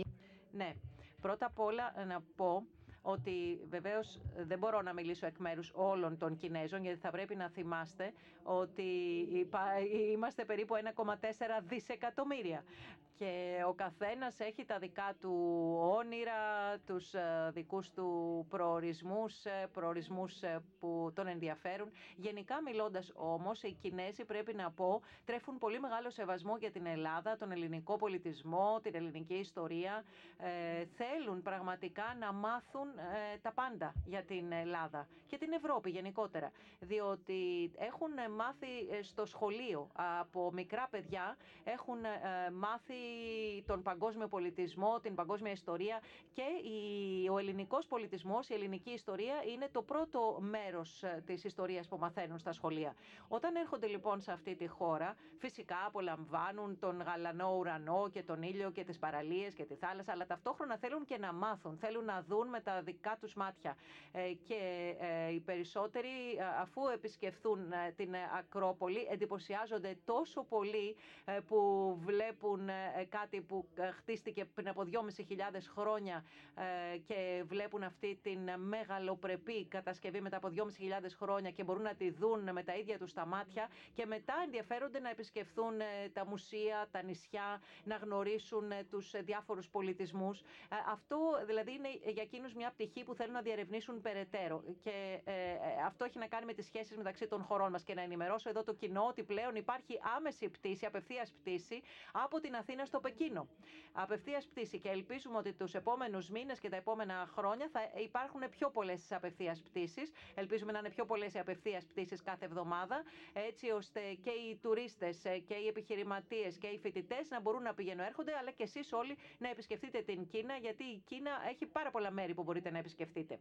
Νομίζω πάντως ότι πραγματικά αυτός είναι ένας τομέας που πρέπει να διερευνηθεί περαιτέρω, διότι ε, από τον τουρισμό, δηλαδή όταν ε, ε, έχεις δει μια χώρα και έχει αυξηθεί το ενδιαφέρον σου για αυτή τη χώρα, τότε προκύπτουν και πιο πολλές επιχειρηματικές ευκαιρίες, μορφωτικές ευκαιρίες και πολλές άλλες δυνατότητες προσφέρονται, το οποίο είναι πολύ καλό για τις σχέσεις μας. Το κομμάτι της παιδείας, να ανοίξουμε λίγο σιγά σιγά κύριε Κράλη και θέλω να ακούσουμε εσάς σε αυτό το σημείο, να μεταφερθούμε στον Καναδά, να μας εξηγήσετε καταρχάς γιατί έχουμε μεταφερθεί στον Καναδά ενώ συζητάμε για την Αθήνα και το Πεκίνο, την Ελλάδα δηλαδή και την Κίνα. Έχει ιδιαίτερα μεγάλο ενδιαφέρον το έργο το οποίο παράγεται εκεί και έχετε πολύ ε, έτσι, μεγάλη εμπειρία στο να μας μεταφέρετε από τα δικά σας μάτια και από τη δική σας σκοπιά το ενδιαφέρον που εκδηλώνεται πια, ξαναλέω, στον ακαδημαϊκό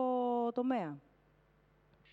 Καλησπέρα σας από το Βανκούβερο που έχει ξημερώσει πλέον. Ε, ευχαριστώ πολύ για την πρόσκληση ε, στην, ε, στην σημερινή βραδιά. Στο Πανεπιστήμιο Σάμον Φρέιζερ, στο Τμήμα Ελληνικών Σπουδών του Ιδρύματος Σταύρος Νιάρχος, έχουμε ξεκινήσει περίπου μια δεκαετία τώρα μια προσπάθεια για την ανάπτυξη των, της συνεργασίας με Κινέζους συναδέλφους που δουλεύουν τις ελληνικές σπουδές ε, και την ελληνική γλώσσα στην ε, Κίνα.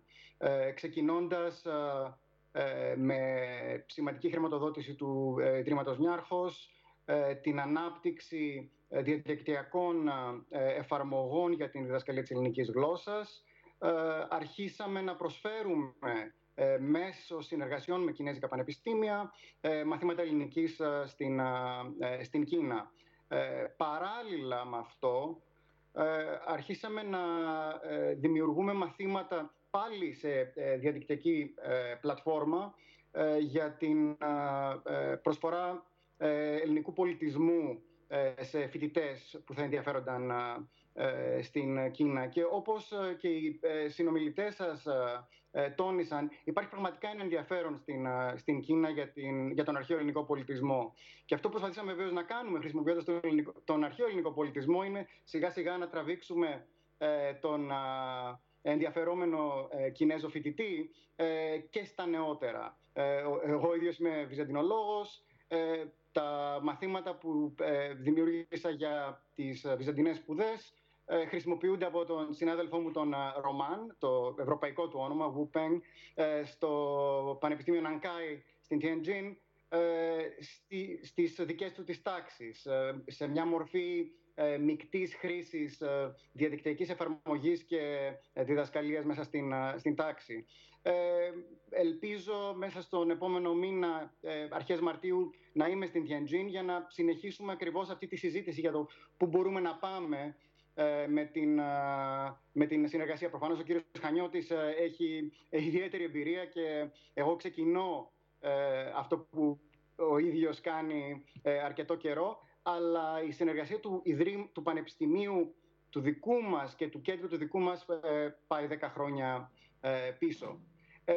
αν μπορούσα να πω κάτι για κοινά σημεία το οποίο αποτέλεσε αντικείμενο της συζήτησής σας, ε, νομίζω πως είναι σημαντικό να σκεφτούμε ε, την ε, εμπειρία τόσο των Ελλήνων όσο και των Κινέζων ως μέλη της Διασποράς. Από την αρχαιότητα ως, ως σήμερα Κινέζοι και Έλληνες ταξιδεύουν. Φανταζόμαστε τους εαυτούς μας ως ε, ως ναύτες ε, με μεγάλη ναυτική παράδοση. Ε, υπάρχει αντίστοιχη κινέζικη παράδοση στον Μεσαίωνα με τον ναύαρχο Τζάνχα που ταξιδεύει με τεράστιους στόλους σε όλο τον κόσμο. Και παράλληλα κοινότητες Ελλήνων και Κινέζων δημιουργούνται μακριά από, τις, μακριά από τη Μητροπολιτική Κίνα και, και Ελλάδα. και εκεί υπάρχουν πολύ σημαντικές κοινές εμπειρίες. Στο Βανκούβερ που βρίσκομαι είμαστε περίπου 15.000 Έλληνες. Υπάρχει μια κινέζικη και κινέζο-καναδική κοινότητα στις 300 με 350.000. Και εκεί πλέον υπάρχουν ενδιαφέρουσες επαφές. Από εκεί μας έρχονται οι φοιτητές στην τάξη μας πλέον στο Simon Fraser που ζητάνε μαθήματα για μυθολογία και δείχνουν ενδιαφέρον. Και εκεί έχουμε Κινέζους φοιτητές που είναι πλέον στον Καναδά που θα θελήσουν να μάθουν την ελληνική γλώσσα. Ε, υπάρχουν τεράστιες ευκαιρίες για περαιτέρω ανάπτυξη ε, αυτού του πεδίου και βεβαίως υπάρχουν και σημαντικά ερευνητικά ζητήματα για εμάς τους ερευνητές. Ε, ως βυζαντινολόγος ενδιαφέρομαι για την αρχαία και μεσαιωνική Κίνα ε, απλά γιατί είναι ένα κράτος το οποίο κάνει πράγματα με έναν τρόπο πολλές φορές αρκετά όμοιο με τον τρόπο με τον οποίο λειτουργεί το Βυζάντιο. Ε, οπότε οι τομεί στους οποίους μπορεί να υπάρξει μια συνεργασία, συζήτηση, διάλογος ε, είναι πάρα πολύ. Και ε, σε εσάς θα ερχόμουν, βέβαια, κύριε Χανιώτη. Πάλι πολύ σύντομα. Ε, Ακούγομαι, ναι. ναι. Ε, θα ήθελα να ε, συμπληρώσω κάτι σε αυτά τα πολύ ωραία που είπε ο κύριος Κράλης, ιδίως για τη σημασία την οποία έχει μια σύγκριση ανάμεσα στο Βυζάντιο και την Κίνα και λόγω ε, ανάλογων ε, μορφών εξουσίας, τελετουργίας, γεωγραφικής επέκτασης, εμπορίου κλπ αλλά θα ήθελα ε, να έρθω σε ένα σημείο το οποίο νομίζω συνοψίζει διάφορα πράγματα τα οποία υπόθηκαν μέχρι αυτή τη στιγμή, δηλαδή την αγάπη των Ελλήνων και των Κινέζων για τη γνώση και το στοιχείο της διασποράς. Και θα αναφερθώ σε μια προσωπική μου εμπειρία. Όταν πήγα στη Χαϊδελβέργη ε, σαν καθηγητής το 1998, οι Έλληνες, ε, συγγνώμη λάθος, όταν πήγα σαν φοιτητής το 1982, η μεγαλύτερη ομάδα φοιτητών μετά τους Γερμανούς ήταν οι Έλληνες. Δέκα χρόνια αργότερα, όταν πήγα σαν καθηγητής, η μεγαλύτερη ομάδα φοιτητών ήταν οι Κινέζοι, η δεύτερη ήταν οι Έλληνες. Μόλις δόθηκαν οι δυνατότητες στους Κινέζους να μπορέσουν να ταξιδεύουν στην Ευρώπη και να ζήσουν στην Ευρώπη, το έκαναν όχι μόνο για εμπορικούς λόγους, οικονομικούς λόγους, για εστιατόρια κτλ., αλλά από την αγάπη για τη μάθηση και αυτό οδηγεί σε αυτές τις κοινότητες της διασποράς, που δεν είναι μονάχα κοινότητες εργαζομένων, αλλά είναι κοινότητες επιστημόνων, διανοουμένων, ανθρώπων του πολιτισμού. Η δεύτερη εμπειρία, την οποία θα ήθελα να μοιραστώ μαζί σας, έχει σχέση με κάτι το οποίο ε, για πρώτη φορά συνάντησα ε, όταν δίδαξα ε, στο Πανεπιστήμιο του Τσουντ στην ε, Μαντζουρία. Και αυτό είναι το γεγονός ότι οι φοιτητές οι οποίοι έρχονταν στην αίθουσα διδασκαλίας έρχονταν για κάτι στοιχειώδες που δυστυχώς στα ευρωπαϊκά και δυτικά πανεπιστήμια έχουμε ξεχάσει. Έρχονταν όχι για να πάρουν ένα χαρτί ή ένα δίπλωμα, αλλά έρχονταν για να μάθουν. Κανένας από αυτούς δεν πήρε ένα χαρτί ή μια βεβαίωση οι περισσότεροι δεν σπούδαζαν καν κάποιο σχετικό αντικείμενο. Ήρθαν επειδή τους ενδιέφερε να μάθουν. Και ε, έφερα δύο βιβλία. Το ένα από αυτό είναι η κινέζικη μετάφραση του Καβάφη, διότι έχει σημασία και η επέκταση των σχέσεων, όχι μονάχα στην αρχαιότητα, το Κομφούκιο, τον, ε, την αρχαία φιλοσοφία, αλλά και στην σύγχρονη Ελλάδα. Αυτό είναι ένα δώρο που μου έκανε ένας Κινέζος φοιτητής. Αναφερόμουν στη σημασία που έχουν ε, το μάθημα που έκανε αρχαίες ελληνικές επιγραφές και αναφέρθηκα στις επιγραφές στην πίση του Καβάφη. Την άλλη μέρα μου έφερε τη μόνη μετάφραση που υπάρχει της πίσης του Καβάφη στα κινέζικα και μου είπε ότι πέραν από των αγγλικών, λατινικών, αρχαίων ελληνικών, ρωσικών και γερμανικών που γνώριζε, θέλει να μάθει τώρα και νέα ελληνικά για να διαβάσει τον Καβάφη από το πρωτότυπο. Το δεύτερο βιβλίο που έφερα είναι μια συλλογή αρχαίων ελληνικών επιγραφών στην Κινέζικη, η οποία κυκλοφόρησε πέρσι. Ε, οι ελληνικές επιγραφές μελετώνται στην Ελλάδα ε, από το 1837 περίπου. Μόνο μία ανθολογία αρχαίων ελληνικών επιγραφών υπάρχει για τη χρήση των φοιτητών, υπάρχει στα ελληνικά. Μία. Ελληνικές επιγραφές μελετώνται στην Κίνα εδώ και ελάχιστα χρόνια. Ήδη υπάρχει μία ανθολογία ε, και μάλιστα η μία ανθολογία η οποία υπάρχει κυκλοφόρησε πριν από 10 περίπου χρόνια με πρωτοβουλία της ε, ε, καθηγήτης στο Πανεπιστήμιο της Αθήνας Σοφία Ανεζήρη. Ε, αυτό νομίζω ότι είναι κάτι το οποίο πρέπει να διδαχτούμε από τους Κινέζους. Είναι η μεγάλη αγάπη την οποία έχουν στην παράδοση και με την παράδοση με την καλή έννοια και είναι κάτι το οποίο αν ε, έχει η Ελλάδα μια προοπτική στο μέλλον σχετίζεται άμεσα με αυτό και το δεύτερο είναι η αγάπη προς τη μόρφωση Γενικά, όχι προς την εκπαίδευση η οποία οδηγεί στην απόκτηση ενός πτυχίου, αλλά στη μόρφωση, την καλλιέργεια, την παιδεία γενικότερα.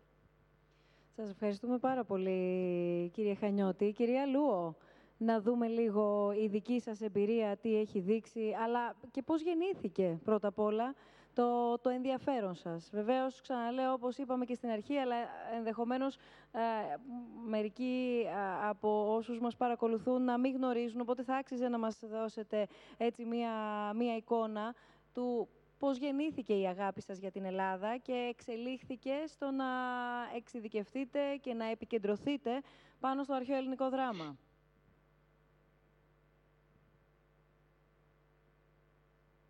Έχουμε κάποιο πρόβλημα στον ήχο, δεν σας ακούμε. Να... Ναι, να... ακούτε τώρα. Ναι, τώρα σας ακούμε, ναι. Ακούτε. Ναι, ναι, καλησπέρα σε όλους και καλή χρονιά. Σινιέν Κουαϊλέ. Ε, πραγματικά η, καλή, η ερώτησή σας είναι πολύ καλή. Πώς γέννησε αυτή η αγάπη, μάλλον όχι μου, αλλά μας, της οικογένειάς μας δηλαδή, προς την Ελλάδα και προς τον ελληνικό πολιτισμό. Ε, μάλλον η ιστορία μου πρέπει να ξεκινήσω ε, από τον παππού μου, ο οποίος ήταν ο πρώτος Κινέζος φοιτητής στην Ελλάδα από το 1934 και μετά τις σπουδές του αφιέρωσε όλη την ζωή του στη μετάφραση των ε, αρχαίων ελληνικών κλασικών ε, και στην μετάδοση του ελληνισμού στην Κίνα. Ο δε ο πατέρας μου είναι ο πρώτος σκηνοθέτης που ανέβασε ελληνικό αρχαίο δράμα ε, επίσημα στην κινέζικη σκηνή. Έτσι, από αυτή τη ε, οικογένεια μεγάλωσα μάλλον στο κλίμα, στην ατμόσφαιρα ε, του ελληνικού πολιτισμού. Και έτσι θεωρώ ότι είναι η μοίρα μου να έρθω στην Ελλάδα από το 1990 και έμεινα, σπούδαζα, δούλευα στην Ελλάδα, την οποία την θεωρώ δεύτερη πατρίδα μου. Θέλετε να μας πείτε το... Ευχαριστώ πολύ.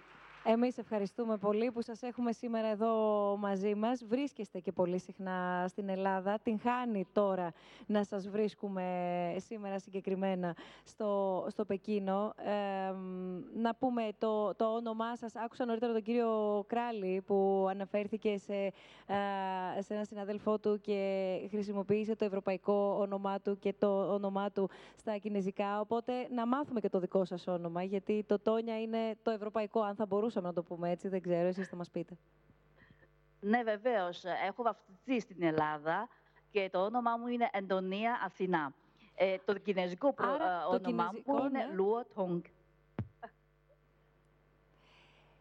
Θέλετε να μας δώσετε κάποια παραδείγματα από, από συνέργειες και από συνεργασίες στον τομέα του πολιτισμού σήμερα πια μεταξύ των δύο χωρών; Ναι, ε, έχω ασχολήσει με δύο αντικείμενα. Το πρώτο ήταν ε, διδασκαλία ε, κινέζικης γλώσσας προς τους Έλληνες μαθητές και φοιτητές. Ε, ήμουνα στο Πανεπιστήμιο Αθηνών 14 χρόνια και δίδασκα κινέζικη γλώσσα στους Έλληνες. Και έχω ένα πολιτιστικό κέντρο στον Πειραιά, με το οποίο κάνουμε κινέζικη γλώσσα πάλι στους Έλληνες και προσπαθούμε να προβάλλουμε το κινέζικο πολιτισμό στην Ελλάδα. Και ταυτόχρονα το δεύτερο επάγγελμά μου είναι είμαι σκηνοθέτης του θεάτρου και του κινηματογράφου. Ε, με αυτό το επάγγελμα, μάλιστα, γύρισα εδώ και δύο χρόνια στην Κίνα, στο Πεκίνο και εργάζομαι σε διάφορα θέατρα και είναι πολύ μεγάλη μου χαρά να βλέπω ότι αυτά τα τελευταία χρόνια υπάρχουν τόσο πολλές προσπάθειες από τους Κινέζους καλλιτέχνες να ανεβάσουν ελληνικό αρχαίο δράμα. Ε, μόνο σε αυτά τα δύο τελευταία χρόνια έχουν αναβαστεί όπως το Ιδίποδα Τύρανο, την Αντιγόνη, την Ιφηγένεια Εντάβρη, την Ηλέκτρα και τώρα ετοιμάζεται και η παράσταση του Αγαμένονα με το Εθνικό Θέατρο, σε συνεργασία του Εθνικού Θέατρου της Κίνας με Εθνικό Θέατρο της Ελλάδας. Επίσης, ε, έχουμε αναβαστεί πέρυσι τις όρνηθες του Αριστοφάνη. όλες αυτές τις προ- προσπάθειες, τις α, α, θεατρικές συνεργασίες α, μεταξύ των δύο χωρών, ε, νομίζω πως είναι πάρα πολύ α, ανάγκη μας για το κινέζικο α, κοινό. Γιατί βλέπω ότι οι Κινέζοι έχουν δίψα α, για, την, για το ελληνικό θέατρο, για την ελληνική τέχνη και για το ελληνικό α, πολιτισμό. Και βλέπω και όλο και περισσότεροι Έλληνες ε, καλλιτέχνες έρχονται στην Κίνα και συνεργάζονται με τους Κινέζους α, α, καλλιτέχνες για να ανεβάσουν α, κοινές παραστάσεις. Και όπως α, πέρυσι ο σκηνοθέτης Μαρμαρινός είχε έρθει στην Σανγκάη και έκανε την Ηλέκτρα. Και φέτος ο κύριος α, Λιβαθινός, ο οποίος είναι καλλιτεχνικός διευθυντής του Εθνικού Θεάτρου της Ελλάδας, ε, ανε- ανε- ε, ετοιμάζει τώρα τον Αγαμένονα ε, στο Πεκίνο και η παράσταση θα γίνει ε, στα, στις 20 Φεβρουαρίου στην α, Κίνα, στο Πεκίνο. Όλες αυτές τις παρα- α, προσπάθειες α, των καλλιτεχνών των δύο χωρών κάνουν ε, μια μεγάλη προσπάθεια για α, να ενώσουν ε, τους δύο α, λαούς μας από το χώρο της τέχνης. Και μάλιστα και εμείς ε, ετοιμάζουμε τώρα ένα ντοκιμαντέρ α, με τον τίτλο α, «Δια- αρμονία μέσα σε διαφορές. Είναι ακριβώς όπως ο σημερινός διάλογος. Να συζητάμε στο ντοκιμαντέρ α, την διαφορά και τα κοινά στοιχεία των δύο μεγάλων πολιτισμών της Κίνας και της Ελλάδος. Είναι πρώτη φορά μάλιστα στον χώρο της τηλεόρασης και του κινηματογράφου να συγκρίσουμε τους δύο αρχαίους ελλη- ε, πολιτισμούς και να παρουσιάσουμε τα κοινά στοιχεία των δύο α, χωρών. Πιστεύω ότι με αυτό το ντοκιμαντέρ θα συζητήσουμε το παρελθόν μας, την ιστορία μας, αλλά και θα συζητήσουμε το σήμερα, το παρόν μας, με σκοπό να βρούμε ποιο θα είναι το μέλλον των δύο αρχαίων α, πολιτισμών; Ανυπομονούμε να το παρακολουθήσουμε. Εξαιρετικά μεγάλο το ενδιαφέρον. Και κύριε Πρέσβη, κύριε Ροκανά, από όλα αυτά τα πολύ ωραία που, που ακούμε α, γύρω από τον πολιτισμό, γύρω από την τέχνη, γύρω από την ιστορία, να έρθουμε λίγο και στο άλλο κομμάτι, στο κομμάτι της οικονομίας, στο κομμάτι των επενδύσεων, στο κομμάτι και της καινοτομίας, αν θέλετε, και να δούμε εδώ α, και με αφορμή, εγώ θα έβαζα στο τραπέζι και τα χρόνια που, που μεσολάβησαν, τα, τα χρόνια της οικονομικής κρίσης που έπληξε τη χώρα μας, να δούμε ποια η δραστηριότητα ούτως ή άλλως σε αυτούς τους τομείς των δύο χωρών, αλλά και ποια η, η σχέση, αν θέλετε, επειδή απασχόλησε αρκετά την επικαιρότητα των δύο χωρών, ξαναλέω τα χρόνια της κρίσης για την Ελλάδα. Ε, μάλιστα. Ευχαριστώ πάρα πολύ για την ερώτησή σας και βλέπω ότι η συζήτηση είναι πολύ ενδιαφέρουσα.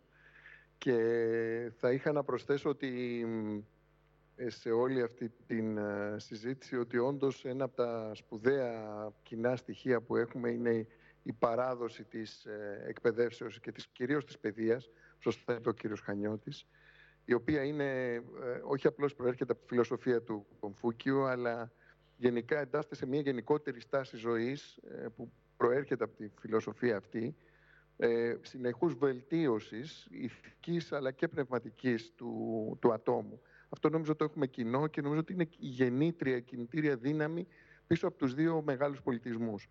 Ε, πάω λοιπόν στο ερώτημά σας να πω ότι οι σχέσεις μας ακολουθούν μια ενωδική πορεία εδώ και αρκετά, πολλά, χρο- αρκετά χρόνια. Δηλαδή, θα έλεγα για να βάλω μια...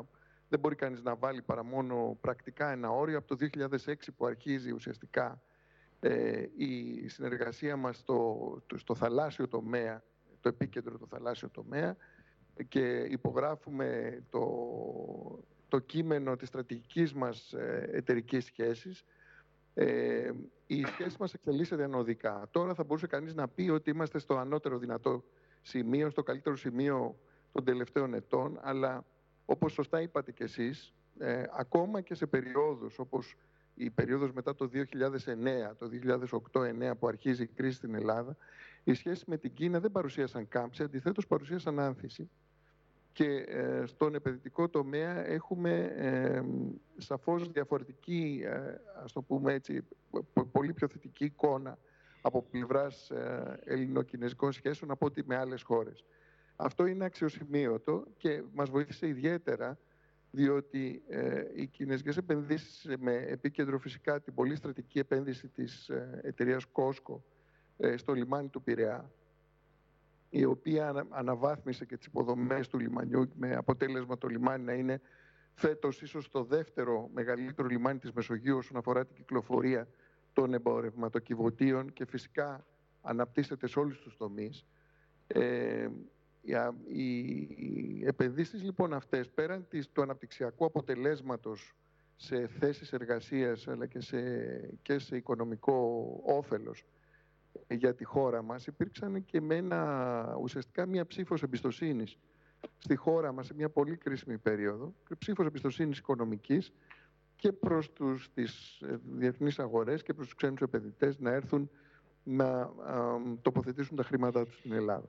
Όσον αφορά τη σημερινή κατάσταση, ε, περιληπτικά θα σας πω, όσον αφορά το εμπόριο υπάρχουν τεράστιες δυνατότητες φυσικά ανάπτυξης. Ε, αυτή τη στιγμή δεν είμαστε στα επίπεδα που θα μπορούσαμε να είμαστε, αλλά το εμπόριο τα τρία τελευταία χρόνια παρουσιάζει ηλικιώδη αύξηση. Οι εξαγωγές μας αυξάνονται με ρυθμούς πάνω από 40% κατά μέσο όρο. Φέτος ε, τους πρώτους 11 μήνες είχαμε αύξηση κοντά στο 90%. Αντιστοίχως φυσικά αυξάνονται και οι εισαγωγές από την Κίνα, Παραμένει ένα θέμα ελληματικού εμπορικού ισοζυγίου βεβαίως, το οποίο δεν είναι μόνο με την Ελλάδα αλλά και με άλλες χώρες. Αλλά οι, οι σχέσεις αναπτύσσονται ε, πολύ γρήγορα και με ρυθμούς, ε, ε, θα έλεγα, τους οποίους, τους οποίους και εμείς θεωρούμε ότι έπρεπε να, ότι είναι, ότι είναι αυτοί που πρέπει να είναι, αλλά οι οποίοι πρέπει να, να γίνουν ακόμα μεγαλύτεροι στο μέλλον. Όσον αφορά τις επενδύσεις, είπαμε ότι η βασική επένδυση υπήρξε η, η επένδυση στο λιμάνι του Πειραιά φυσικά, ε, αλλά δεν περιορίζεται μόνο σε αυτό το τομέα. Οι βασικοί τομείς, αν θέλετε περιληπτικά, είναι φυσικά οι υποδομές. Έχουν συμπεριληφθεί και σε ένα πολύ στρατηγικό τριετές ε, πλάνο ε, σχέδιο δράσεως, το οποίο υπογράψαμε το 2017 το Μάιο. Ε, έχουν λοιπόν συμπεριληφθεί οι τομείς των μεταφορών υποδομών, της ενέργειας και, του, ε, και των τηλεπικοινωνιών και στους τομείς, τους τρεις αυτούς τομείς υπάρχουν ε, οι κινέζικες εταιρείες που δραστηριοποιούνται στην Ελλάδα. Με αποτελέσματα, με αποτελέσματα πολύ καλά θα έλεγα και με πολύ μεγάλες προοπτικές. Φυσικά και άλλοι τομείς θα ακολουθήσουν, ο τομείς των, ε, των logistics. Ε, υπάρχει φυσικά πρόθεση να αναπτύξουμε τις σχέσεις στον τομέα των αγροτικών. Υπάρχει φυσικά ο τουρισμός που είπαμε ότι αυξάνεται και εκεί οι τάσεις είναι αυξητικές, είναι σημαντικές.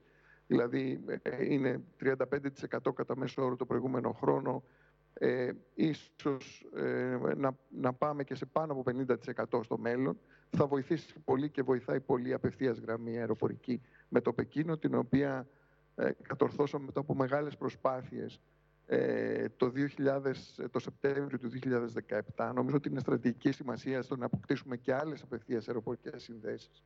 Και νομίζω ότι είμαστε στο σωστό δρόμο όσον αφορά αυτό. Ε, θα βοηθήσει φοβερά η συμμετοχή μας στην στρατηγική πρωτοβουλία της Κίνας που λέγεται Belt and Road, ε, μία ζώνη, ένας δρόμος.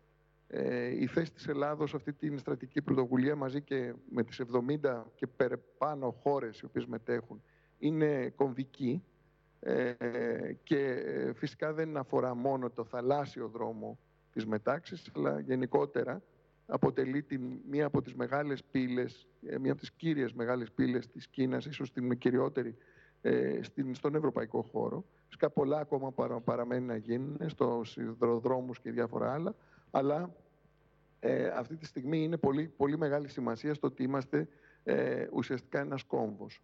Ε, υπάρχουν άλλα πεδία πολύ ενδιαφέροντα όπως είναι η καινοτομία που είναι προτεραιότητα στην Ευρώπη, στην Ελλάδα και στην Κίνα ναι.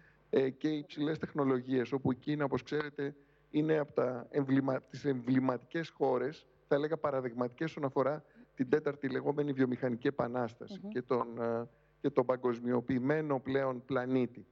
Ε, εκεί η, η συνεργασία μας αναπτύσσεται επίσης θα έλεγα ότι εκεί είναι ένα προνομιακό πεδίο, διότι ε, δεδομένης της ε, μοναδικής ίσως ε, επίσης ε, χαρακτηριστικής ε, ιδιότητας της χώρας μας να έχει ένα πολύ ψηλό ποσοστό όχι απλώς πτυχιούχων αλλά κατόχων ε, μεταπτυχιακών και διδακτορικών τίτλων εξειδικευμένους σε διάφορα αντικείμενα οι οποίοι αποτελούν μια, ένα πολύ καλό ανθρώπινο δυναμικό για οποιονδήποτε θέλει να επενδύσει σε τομείς ψηλής τεχνολογίας. Αυτό που θέλουμε είναι να δημιουργήσουμε τεχνολογικά πάρκα και κέντρα ερευνών και ανάπτυξη στην Ελλάδα. Ε, τώρα, όσον αφορά το...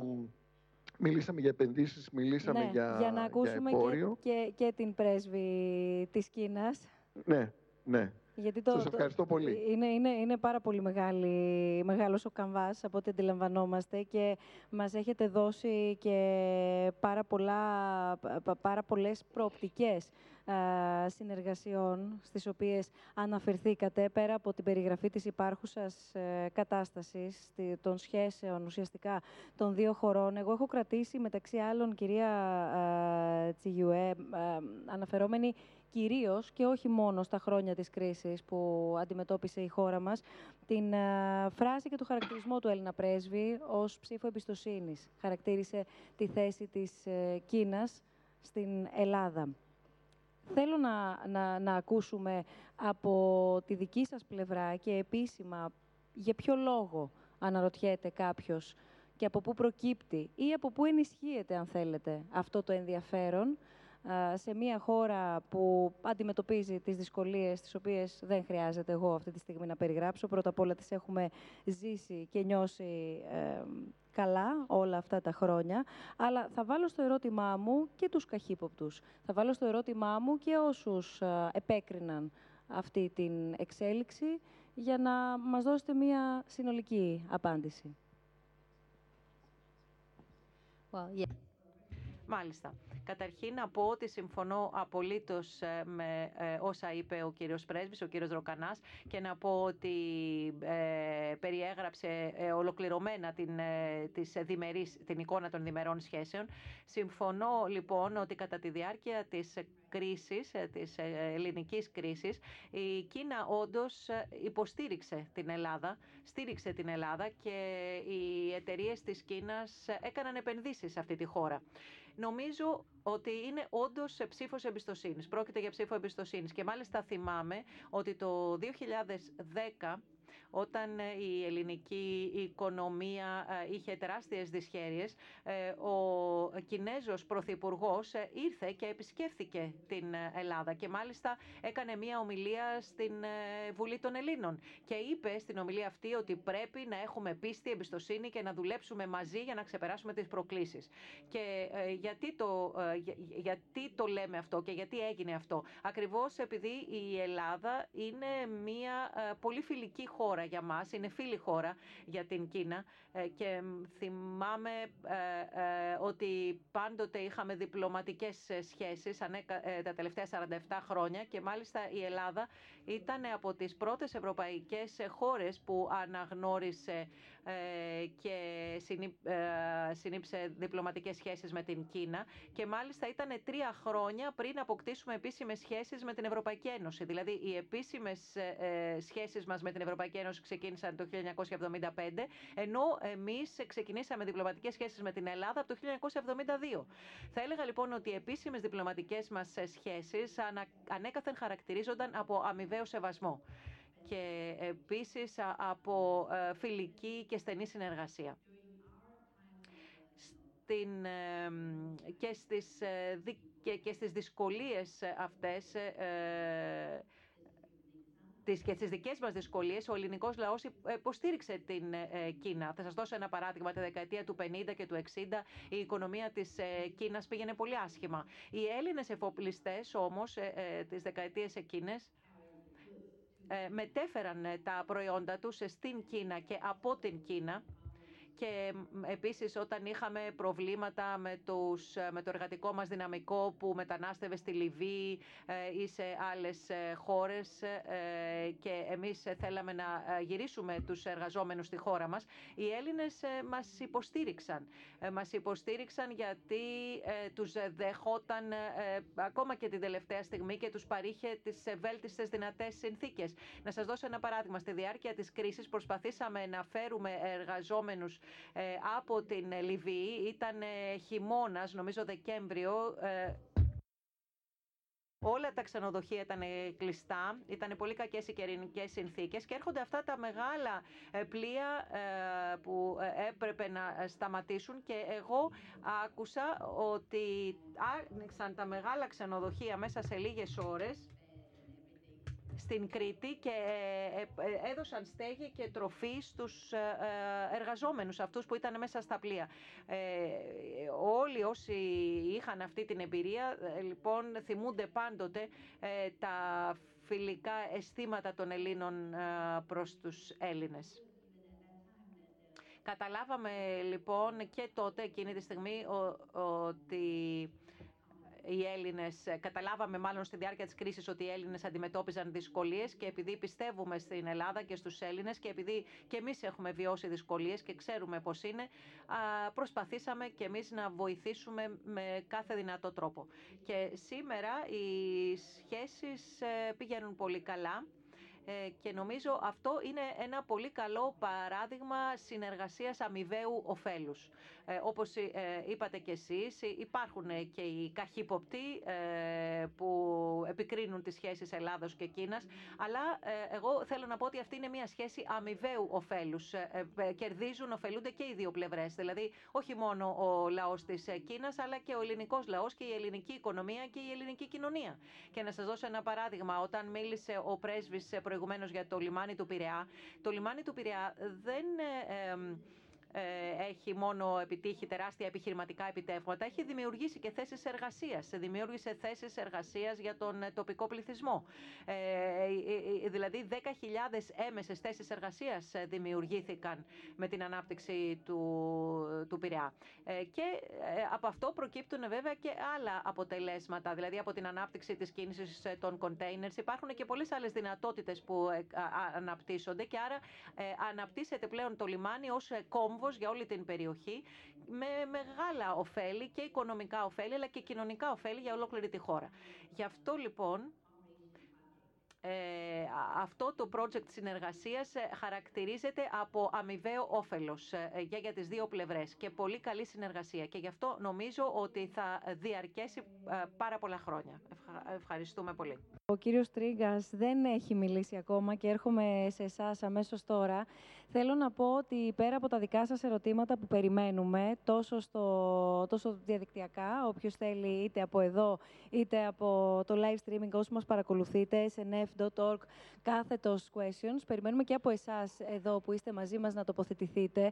Γνωρίζω ότι υπάρχουν αρκετοί που είτε είναι φοιτητές, είτε έχουν περάσει ένα μέρος των σπουδών τους στην στην ε, Κίνα Έλληνες αντίστοιχα ή Κινέζοι στην Ελλάδα αντίστοιχα. Οπότε θα ήθελα να, να σας ακούσουμε και να μοιραστείτε μαζί μας τη, τη δική σας εμπειρία. Οπότε αν είναι ήδη κάποιος έτοιμος να μιλήσει, να μας το πει, να μας το δείξει για την ακρίβεια σηκώνοντας το χέρι, έτσι ώστε να φροντίσουμε, εδώ βλέπω ήδη δύο, να φέρουμε το μικρόφωνο, όσο κύριε Τρίγκα ακούμε εσάς εντωμεταξύ, για να δούμε και από τη δική σας πλευρά, έχοντας ακούσει πια όλα αυτά τα πεδία που είναι άλλα τόσα βέβαια και αρκετά τα ακούσαμε και επιγραμματικά.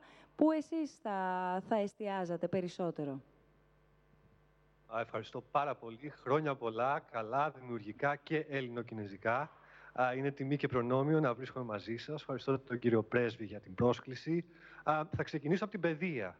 Και θα ήθελα να πω ότι η Τόνια Ιλουό είναι παράδειγμα για τη σημασία που έχει κάποιος να σπουδάζει σε μια άλλη χώρα. Ήρθε λοιπόν στην Ελλάδα πριν από 20 σχεδόν χρόνια, έμαθε την Ελλάδα, έμαθε τη γλώσσα, έμαθε τον πολιτισμό, εντρίβησε στην κοινωνία, στο αξιακό σύστημά μας, γύρισε στην Κίνα και αποτελεί, θα έλεγα τώρα, τον καταλήτη. Δηλαδή, μεταφράζει τραγωδίες ελληνικές ή στην κινέζικη και σχεδόν φέρει στις πλάτες της τα σημαντικότερα ελληνοκινέζικα πολιτικά εγχειρήματα τα τελευταία 10-15 χρόνια. Η παιδεία λοιπόν δεν, είναι, έννοια ευρύ, είναι έννοια ευρύτερη αυτή του πολιτισμού, διότι εμπεριέχει τον πολιτισμό. Όταν λοιπόν κάποιος σπουδάζει σε μια άλλη χώρα, εντρυφεί στις αξίες αυτής της χώρας και μπορεί να καταλάβει πράγματα που δεν μπορεί απλά να καταλάβει ένας τουρίστας, ο οποίος επιφανειακά α, επισκέπτεται ένα μουσείο και έχει μόνο 10 μέρες σε ένα, ξεν, σε ένα ξενοκράτος. Έχοντας λοιπόν την, αυτή την την, την ενσυναίσθηση της, της συμβολής του πολιτισμού, αλλά και τη συνειδητοποίηση ότι η Κίνα πλέον στον 21ο αιώνα αποτελεί μία από τις δύο υπερδυνάμεις, μία από τους δύο άξονες τεχνολογικούς, πολιτικούς, πολιτιστικούς, στρατιωτικούς.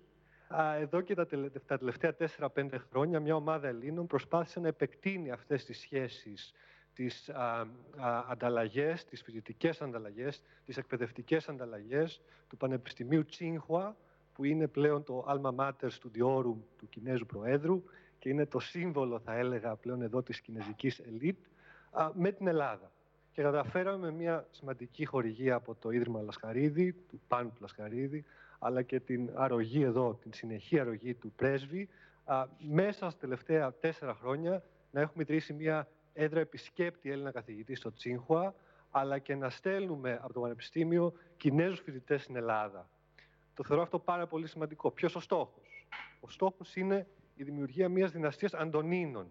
Τι σημαίνει αυτό; Αυτό ξέρει πάρα πολύ καλά ο κ. καθηγητής. Μιας δηλαδή ελίτ εδώ φιλελληνικής, η οποία θα καταλαβαίνει την Ελλάδα, θα έχει α, α, άμεση σχέση με τον πολιτισμό μας, άμεση σχέση με τα ελληνικά σύμβολα και θα είναι αρρωγός στις προσπάθειες της χώρας στο μέλλον. Ευχαριστώ. Σας ευχαριστούμε εμείς πολύ και ελάτε πάνω σε αυτά τα οποία λέτε και ακούμε, να ακούσουμε όλοι μαζί έναν φοιτητή, όπου αν θέλετε να σηκωθείτε και όρθιος για να μπορεί να σας βλέπει και ο υπόλοιπος κόσμος, να μας πείτε το ονοματεπώνυμό σας. Από εκεί θα σας βλέπουμε. Ελάτε εδώ, ό,τι θέλετε. Ωραία, ελάτε εδώ, ελάτε, ελάτε εδώ. Να, θα σηκωθώ εγώ. Λοιπόν, όχι, όχι, παρακαλώ. Καθίστε εδώ. Όχι, παρακαλώ. Τόση ώρα μιλάμε για ευγένεια και συνεργασία, σε λίγο. Λοιπόν, να ακούσουμε τη δική σας εμπειρία. Να μας πείτε καταρχάς πώς, πότε και γιατί βρεθήκατε στην Κίνα και τι αποκομίσατε. Ε, καλησπέρα και από μένα. Ονομάζομαι Λευτέρης Χαρτερός. Είμαι φοιτητής στην ΑΣΟΕ στο τμήμα πληροφορικής και εγώ κατάφερα να βρεθώ στην Κίνα μέσω του εκπαιδευτικού προγράμματος της Huawei, το Seeds for the Future. Αυτό είναι ένα εκπαιδευτικό πρόγραμμα που ουσιαστικά δίνει τη δυνατότητα σε φοιτητές από όλη την Ελλάδα να επισκεφτούν την Κίνα και να γνωρίσουν και την κουλτούρα τους, αλλά και να πάρουν ας πούμε, γνώσεις σε πεδία του ICT. Ουσιαστικά είναι τομείς πληροφορικής. Ε, το ταξίδι μας ξεκίνησε από το Πεκίνο, όπου είχαμε τη δυνατότητα να δούμε το συνικό τείχος, να δούμε την απαγορευμένη πόλη και συνέχεια ακολουθήσανε κάποια μαθήματα κινέζικων στο, σε ένα κινέζικο πανεπιστήμιο στο Πεκίνο. Ε, τα κινέζικα, να μην σας λέω ψένα στην αρχή, ήταν κάπως περίεργα, γιατί τώρα φανταστείτε να βλέπεις αυτά τα γράμματα, τα οποία ουσιαστικά μας εξήγησαν κιόλας ότι είναι, προέρχονται από σύμβολα, γιατί οι Κινέζοι δεν έχουν ουσιαστικά αλφάβητο από ό,τι μάθαμε, έχουν ουσιαστικά, βλέπαν κάποιο σύμβολο, π.χ. τον ήλιο ή το άλογο και ουσιαστικά το σχεδιάζανε. Οπότε οι λέξεις τους προέρχονται από σύμβολα. Και ήταν πολύ ενδιαφέρουσα εμπειρία να γνωρίσεις πώς ουσιαστικά μπορεί ε, μπορείς να γράψεις με τέτοια σύμβολα. Μάθαμε βασικές λέξεις όπως νιχάο, ε, βοτζιάο, ε, Αυτό το έχουμε μάθει και εμείς. Κάτι άλλο να μας πείτε. Βολά έτσι σίλα, που είναι, σημαίνει ότι είμαστε... πάσω. Τα βασικά, τα βασικά μάθαμε, εντάξει. Μας, το πολύ ενδιαφέρον ήταν ε, η καλλιγραφία, όπου είχαμε, ένα, είχαμε καθηγητή, ο οποίος ουσιαστικά καθόταν και μας ζωγράφιζε και μας έδινε και μας μετά τη δυνατότητα με τα πινέλα που έχουν οι Κινέζοι και ζωγραφίζουν να σχεδιάσουμε για εμείς. Ήταν μια πολύ πρωτόγνωρη εμπειρία. Ε, αυτό που μας φάνηκε λίγο περίεργο στην αρχή ήταν το φαγητό. Γιατί, όπως ξέρετε, το κινέζικο, το ελληνικό δεν έχει καμία σχέση με το κινέζικο-κινέζικο. Δηλαδή, δυσκολευτήκαμε πάρα πολύ. Ήταν και κάπως περίεργο το τραπέζι, γιατί έχουν ουσιαστικά στρογγυλά τραπέζια για τα όπου τοποθετούν πάνω τα φαγητά και ουσιαστικά το γυρνάς για να πάρεις αυτό που θες να φας. Δεν φάγαμε και πολύ, να μην λέμε ψέματα. Αλλά ήταν ωραία. Ε, στη συνέχεια το ταξίδι μας μας πήγε στη Σένζεν. Ε, στο Πεκίνο ήταν ουσιαστικά το πολιτισμικό μέρος του ταξιδιού και συνέχεια πήγαμε να γνωρίσουμε ουσιαστικά και το τεχνολογικό μέρος και το πιο corporate μέρος ουσιαστικά της Κίνας μέσω της Huawei, όπου παρακολουθήσαμε κάποια μαθήματα τεχνολογίας ICT στα κεντρικά της εταιρείας και στο τέλος είχαμε τη δυνατότητα να εξεταστούμε πάνω σε αυτά για να δούμε ουσιαστικά πώς θα πήγαμε. Άλλους Έλληνες συναντήσατε; Ε, Όχι Συνα- απαραίτητα στο πρόγραμμα, γενικά. Στο- ε, συναντήσαμε τον, Μπρε- όχι, το, τον, τον Ατασέ στην Κίνα, όπου είχαμε και τη δυνατότητα να φάμε μαζί του, στο Πεκίνο βέβαια, στα κεντρικά εκεί πέρα του Huawei. Αλλά, Έλληνες στο ε, δρόμο, στο δρόμο, κάπου, όχι, στην αλλά, καθημερινότητα, έστω αυτών όχι, των δύο αλλά- εβδομάδων. όχι, αυτό όμως που με εντυπωσίασε ήταν ότι όπως περπατάγαμε στην απαγορευμένη πόλη, ξαφνικά κοιτάζω, ήταν- οι, οι Κινέζοι είναι λίγο κοντινά, οπότε όπως περπατάμε ξαφνικά νιώθω κάποιον να μου τραβάει έτσι λίγο την μπλούζα, να με κοιτάει στα μάτια και να μου λέει «Πίκτσα». Οπότε, ο- στην αρχή νόμιζα ότι θέλω να τους βγάλω εγώ φωτογραφία, αλλά τελικά πόζαραν δίπλα μου και απλά θέλω να βγάλουν φωτογραφία μαζί μου. Γιατί από ό,τι μας εξήγησε μετά και ο συνοδός μας, ε, αυτοί είναι κάποιοι Κινέζοι που έρχονται από επαρχίες και δεν συναντούν πολλοί Ευρωπαίους. Οπότε τους είναι πρωτόγνωρη ευρω... ε, εμπειρία να βλέπουν ε, Ευρωπαίους. Μάλιστα. Ευχαριστούμε πάρα πολύ. Ευχαριστώ και εγώ πάρα πολύ.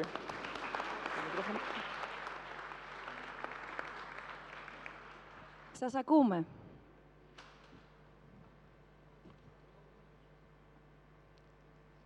Τώρα να σας δώσουμε το μικρόφωνο.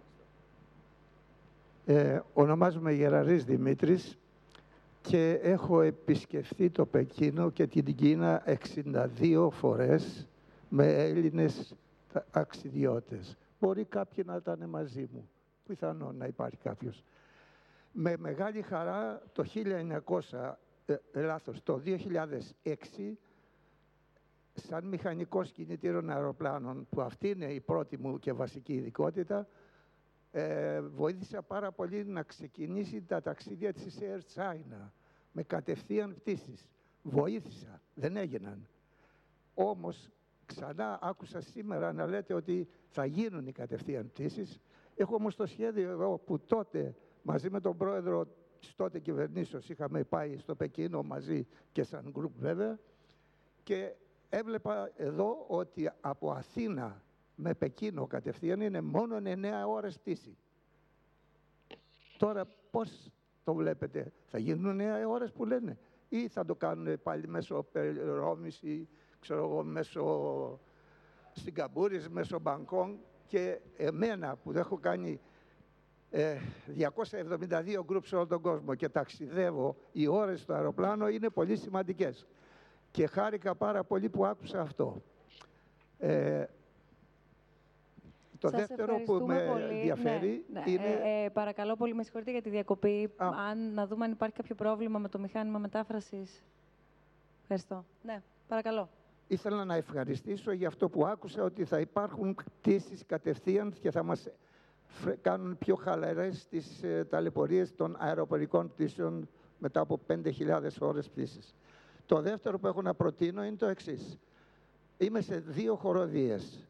Μία είναι η musical από την, με- το Μέγαρο Μουσικής και θέλουμε να επισκεφθούμε την Κίνα με συνεργασία Κινέζων. Αυτό τώρα φυσικά πάει προς την πρέ- πρέσβυρα που δεν το άκουσε. Πώς μπορείτε να το μεταφράσετε; Θα έχετε και τη δυνατότητα στη συνέχεια να, να συνομιλήσετε. συζητήσουμε. Ναι, για να μπορέσουμε να ακούσουμε και άλλες Ναι, τοποθετήσεις. ε, με- δύο, δύο, λεπ- με ένα, ένα λεπτάκι. Το δεύτερο Παρακαλώ είναι... πολύ, μόνο λίγο σύντομα. Ναι, ναι, Θέλουμε αμέσως, παράκληση αμέσως, γιατί αμέσως. περιμένουν και άλλοι για Στη να τοποθετηθούν. χοροδία του εδώ, του, της λυρικής σκηνής, έχουμε τη διαπολιτισμική χοροδία. Από 12 χώρες και λίγους Έλληνες. Δεν έχουμε κανέναν Κινέζο. Παρακαλώ, στείλτε μας Κινέζους να συντραγουδήσουμε. Δωρεάν, καμία χρέωση, κανένα στοιχείο. Παρακαλώ, στείλτε μας Κινέζους να συντραγουδήσουμε στη διαπολιτισμική χοροδία της λυρικής σκηνής σε αυτό το χώρο, στη μεγάλη αίθουσα που κάνουμε δοκιμές. Σας Ευχαριστώ πάρα πολύ. ευχαριστούμε πάρα πολύ. Σας ευχαριστούμε πολύ. Ναι. Σας ακούμε. Καλησπέρα σε όλους σας. Ε, ονομάζομαι Αναστασία Καραμούζη. Είμαι φίλη της Τόνιας. Ε, είμαι ακριβώς το αντίθετο με την Τόνια. Μεγάλωσα στην Κίνα. Ε, πήγα δημοτικό, γυμνάσιο, λύκειο, πανεπιστήμιο, όλα αυτά στο Πεκίνο. Ε, οι γονείς μου ήταν καλεσμένοι ως πρώτοι Έλληνες τη δεκαετία του 60 και ξεκινήσανε την έδρα ελληνικής γλώσσας στο τότε πανεπιστήμιο εκεί. Οπότε η πρώτη, η πρώτη φουρνιά των Κινέζων που ουσιαστικά ξεκίνησαν με τα ελληνικά και θέσαν το λιθαράκι για όλο αυτό που γίνεται σήμερα, ξεκίνησα από εκείνους και νιώθω πάρα πολύ περήφανη αυτό κάθε φορά που ακούω όλες αυτές τις συζητήσεις. Τελείωσα το Πανεπιστήμιο στο Πεκίνο, είμαι ιατρός, έχω έρθει στην Ελλάδα πια πάρα πολλά χρόνια και θεωρώ ότι όλη αυτή η κατάσταση που δημιουργείται και η σχέση των Ελλήνων με τους Κινέζους που πάντα έχει παράδοση, έχει πάρα πολύ μέλλον. Ευχαριστώ. Σας ευχαριστούμε εμείς. Ευχαριστούμε πολύ. Αν υπάρχει κάποιο άλλο ερώτημα ή τοποθέτηση, εδώ στην κυρία παρακαλώ πολύ, και να, να, να βάλω στο τραπέζι εντωμεταξύ προς όλους α, τους Ολυμπιακούς Αγώνες. Και αυτό διότι είναι προφανής και ανεκτήμητη η, η αξία παγκοσμίως, πόσο δε μάλλον για τους Έλληνες. Παρατηρείται όμως ένα ιδιαίτερο ενδιαφέρον από την πλευρά της Κίνας σε ό,τι αφορά στους Ολυμπιακούς Αγώνες. Θα ήθελα λοιπόν, από όποιον θέλει, από όλους σας, είναι προς όλους, το, το ερώτημα να, να σας ακούσουμε. Παρακαλώ. Εκείνο το οποίο με εντυπωσίασε περισσότερο στους Ολυμπιακούς Αγώνες και στην Αθήνα αλλά και στη συνέχεια στο Πεκίνο είναι το γεγονός ότι στις τελετές έναρξης δόθηκε η ευκαιρία σε δύο πολιτισμούς οι οποίοι έχουν μια πάρα πολύ μακρά παράδοση ακριβώς να προβάλλουν αυτό το στοιχείο, δηλαδή το στοιχείο της ιστορίας. Δεν ήταν απλώς, ε, όπως γίνεται συνήθως, ε, μία γιορτή, ένα πανηγύρι, αλλά ήταν ένα πανηγύρι το οποίο οδηγούσε μπροστά στα μάτια των θεατών σε όλη την Ιφίλιο ε, μία πορεία πολιτιστική χιλιετιών και αυτό είναι κάτι το οποίο πάλι ενώνει τις δύο χώρες, αλλά και δημιουργεί μια πάρα πολύ μεγάλη διαφορά. Ε, αναφέρομαι τώρα σαν κάτοικος, αν και μόνο ελληνικό διαβατήριο έχω, κάτοικος των Ηνωμένων Πολιτειών. Αυτό είναι κάτι εντελώς διαφορετικό σε μια χώρα η οποία δεν έχει αυτή την παράδοση των χιλιοτιών, αλλά έχει μια παράδοση 200 κάτι ε, ετών σε ό,τι αφορά τον πολιτισμό, την παιδεία και την ε, πολιτική, με όλα τα προβλήματα τα οποία αυτό μπορεί να συνεπάγεται ενίοτε. Ευχαριστούμε πολύ. Ναι. Yes, I, I just wanted to say that, of course, in 2000.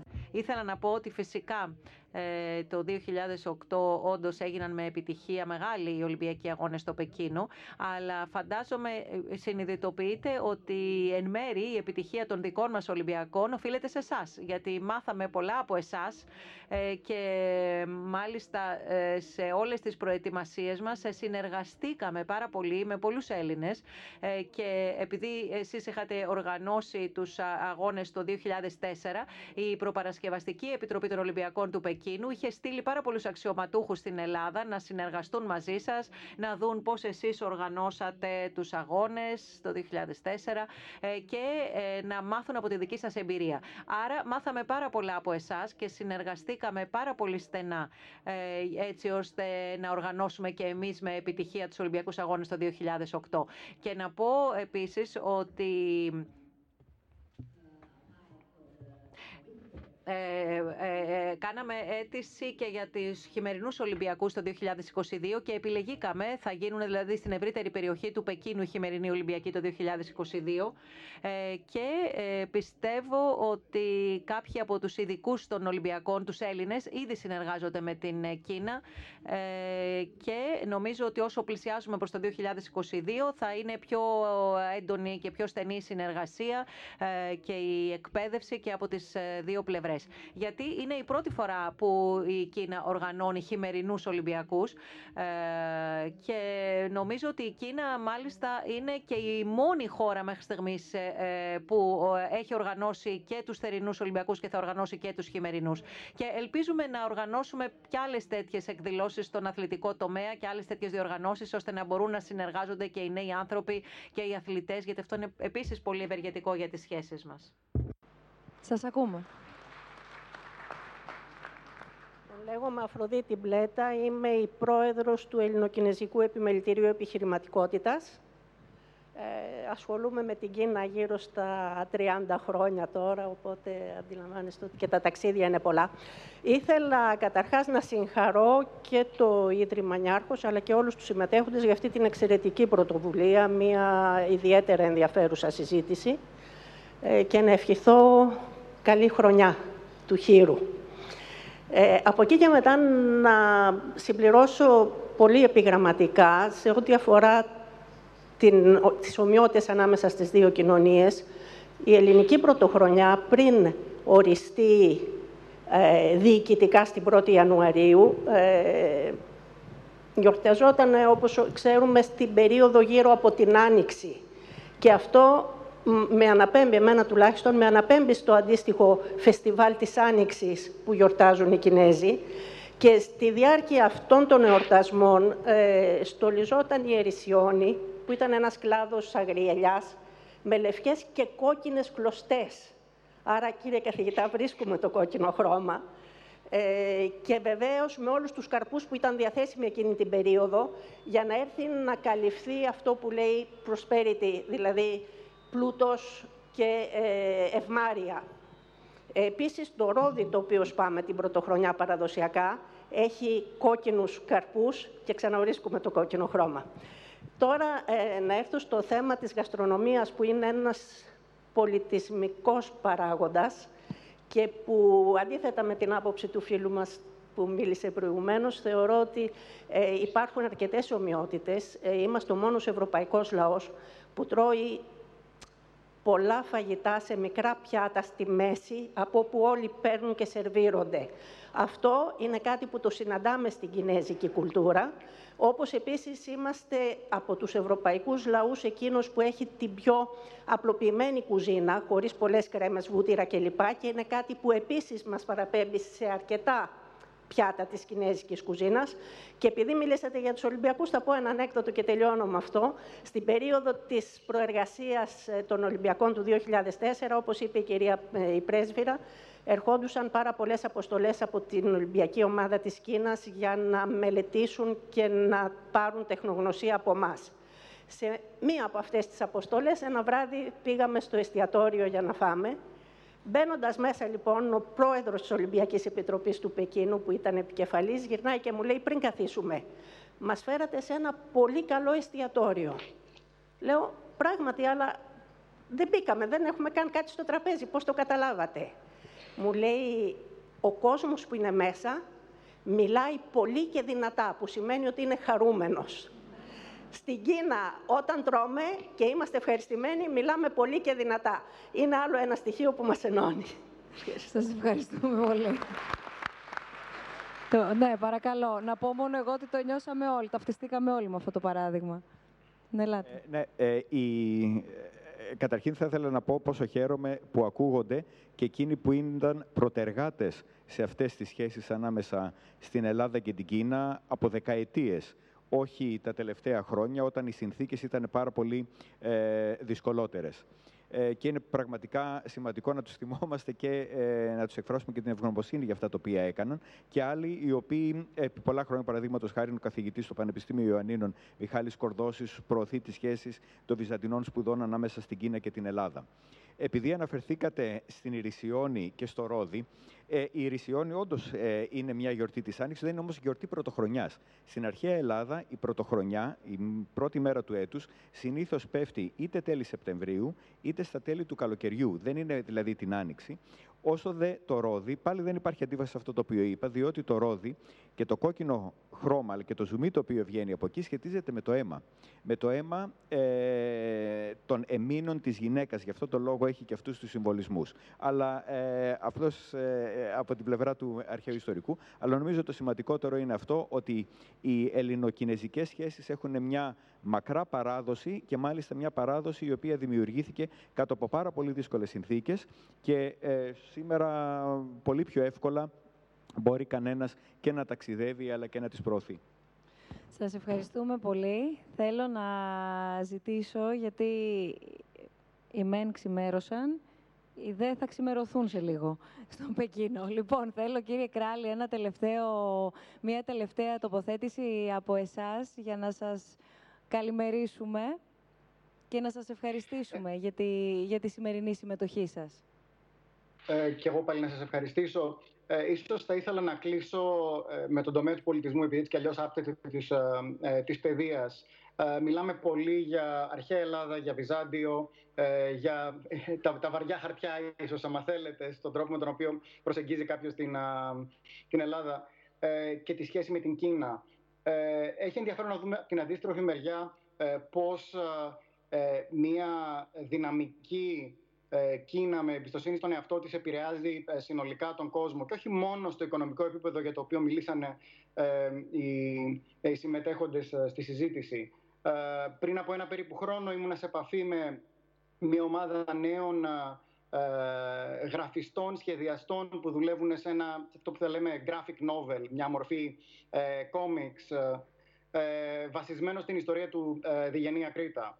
Ε, οπότε μια σαφώς, μια, μια σαφώς ε, βυζαντινή ιστορία.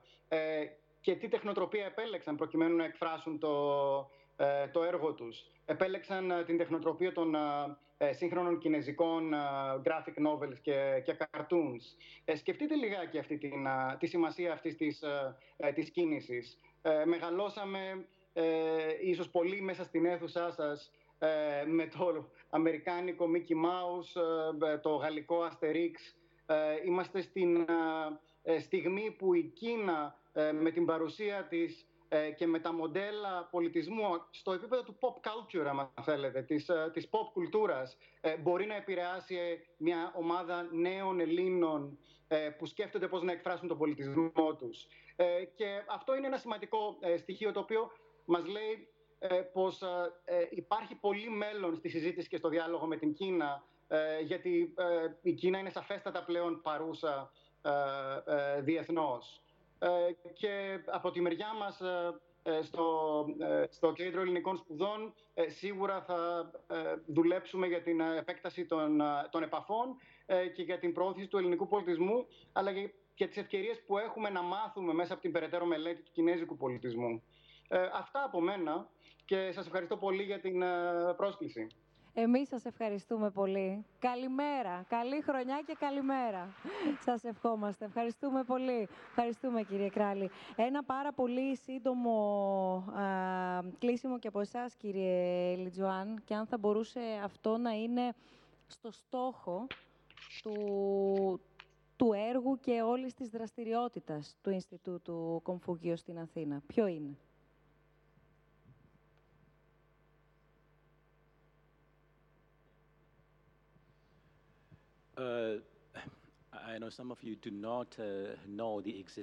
Ξέρω ότι πολλοί από εσάς δεν γνωρίζατε καν την ύπαρξη του Ινστιτούτου για τον Κονφούκιο. Ε, και πολλοί είναι που δεν γνωρίζουν την ύπαρξή του στον κόσμο. Πρέπει να πω ότι το πρώτο Ινστιτούτο για τον Κομφούκιο ιδρύθηκε το 2004 στην Νότιο Κορέα και μετά αργότερα ιδρύσαμε άλλο ένα και αυτή τη στιγμή παγκοσμίως ε, έχουμε 548. 548 Ινστιτούτα για τον Κομφούκιο. Στην Αθήνα έχουμε μόνο ένα. Αλλά το καλό είναι ότι θα ανοίξει άλλο ένα στη Θεσσαλονίκη το οποίο θα συνειδηθεί από το ε, Πανεπιστήμιο Διεθνών Σπουδών ε, της Σανγκάης και το Αριστοτέλειο της Θεσσαλονίκης. Ε, ξέρετε, η λειτουργία του Ινστιτούτου του Κομφούκιου είναι διτή. Έχει δύο λειτουργίες το Ινστιτούτο αυτό. Η πρώτη του λειτουργία η πρώτη του λειτουργία είναι να διδάσκει την γλώσσα την κινέζικη στον ε, τοπικό πληθυσμό και η δεύτερη λειτουργία του είναι ε, να μεταδίδει τον ε, πολιτισμό της Κίνας, δηλαδή να δίνει την ευκαιρία στον τοπικό πληθυσμό να γνωρίσει τον πολιτισμό της Κίνας. Αυτές οι δύο λειτουργίες συνεργάζονται και ε, ευτυχώς ε, ε, λειτουργεί, λειτουργούν αυτά τα Ινστιτούτα πολύ ομαλά σε όλο τον κόσμο. Ε, σήμερα στο Ινστιτούτο του Κομφούκιου στην Αθήνα κάθε χρόνο, κάθε χρόνο εγγράφονται 130 ε, μαθητές, σπουδαστές διαφόρων ηλικιών Έχουμε μάλιστα και έναν ε, σπουδαστή 78 ετών, ο οποίος παρακολουθεί σε τάξη μαζί με παιδιά. 6-7 ετών είναι οι συμμαθητές του.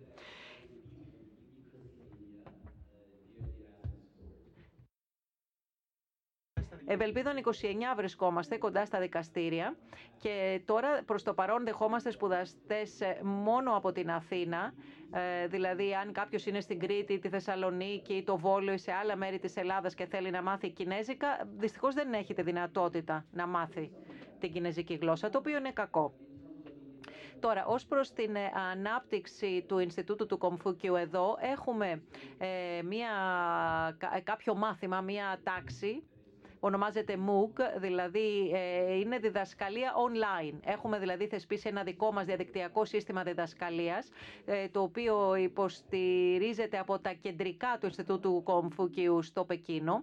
Και στην ε, Ελλάδα πρέπει να πω ότι αυτό είναι εν εξελίξη, αλλά σε άλλες χώρες έχει ήδη δημιουργηθεί και λειτουργεί αυτό το σύστημα της διαδικτυακής έτσι, διδασκαλίας. Δεν ξέρω, έχω άλλο χρόνο; Μάλλον όχι, λέει η συντονίστρια και πρέπει να συνεχιστούν και τα, τα καλλιτεχνικά δρόμενα, γιατί ε, εδώ πέρα έχει, έχει γίνει πολλή δουλειά όχι μόνο για τη συζήτηση και αυτή τη συνάντηση, αλλά και για, και για όλους τους καλλιτέχνες που είναι εδώ μαζί μας και μας ε, έδωσαν μια πρώτη γεύση στην αρχή. Πολύ σύντομη ερώτηση προς εσάς, ε, κυρία Πρέσβη. Στις περισσότερες, σε αρκετά μεγάλες τουλάχιστον Μητροπόλεις ανά τον κόσμο, η Chinatown έχει έναν πολύ δυναμικό, μια πολύ δυναμική δυναμική παρουσία. Στην Ελλάδα, τι βλέπετε, θα αναπτυχθεί κάτι αντίστοιχο, αναπτύσσεται κάτι αντίστοιχο; Υπάρχει εικόνα πόσοι είναι οι Κινέζοι που μόνοι ζουν στη χώρα μας;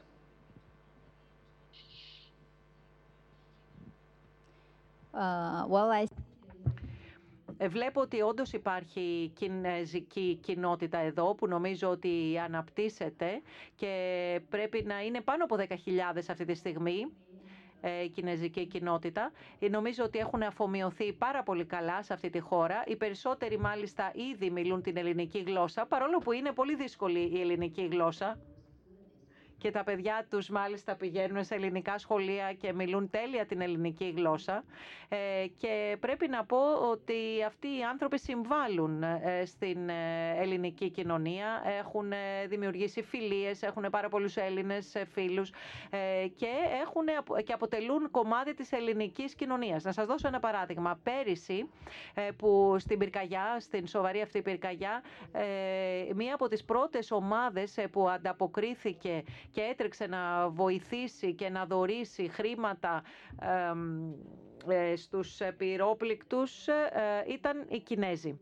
Ε, έχω επισκεφθεί κάποιους από αυτούς. Υπάρχει όντως μια μικρή Chinatown εδώ στο κέντρο της πόλης και τα πάνε πολύ καλά, πρέπει να πω. Έχουν αφομοιωθεί πάρα πολύ καλά, μαθαίνουν και προσαρμόζονται στον ελληνικό τρόπο ζωής, το οποίο επίσης είναι πολύ καλό νομίζω.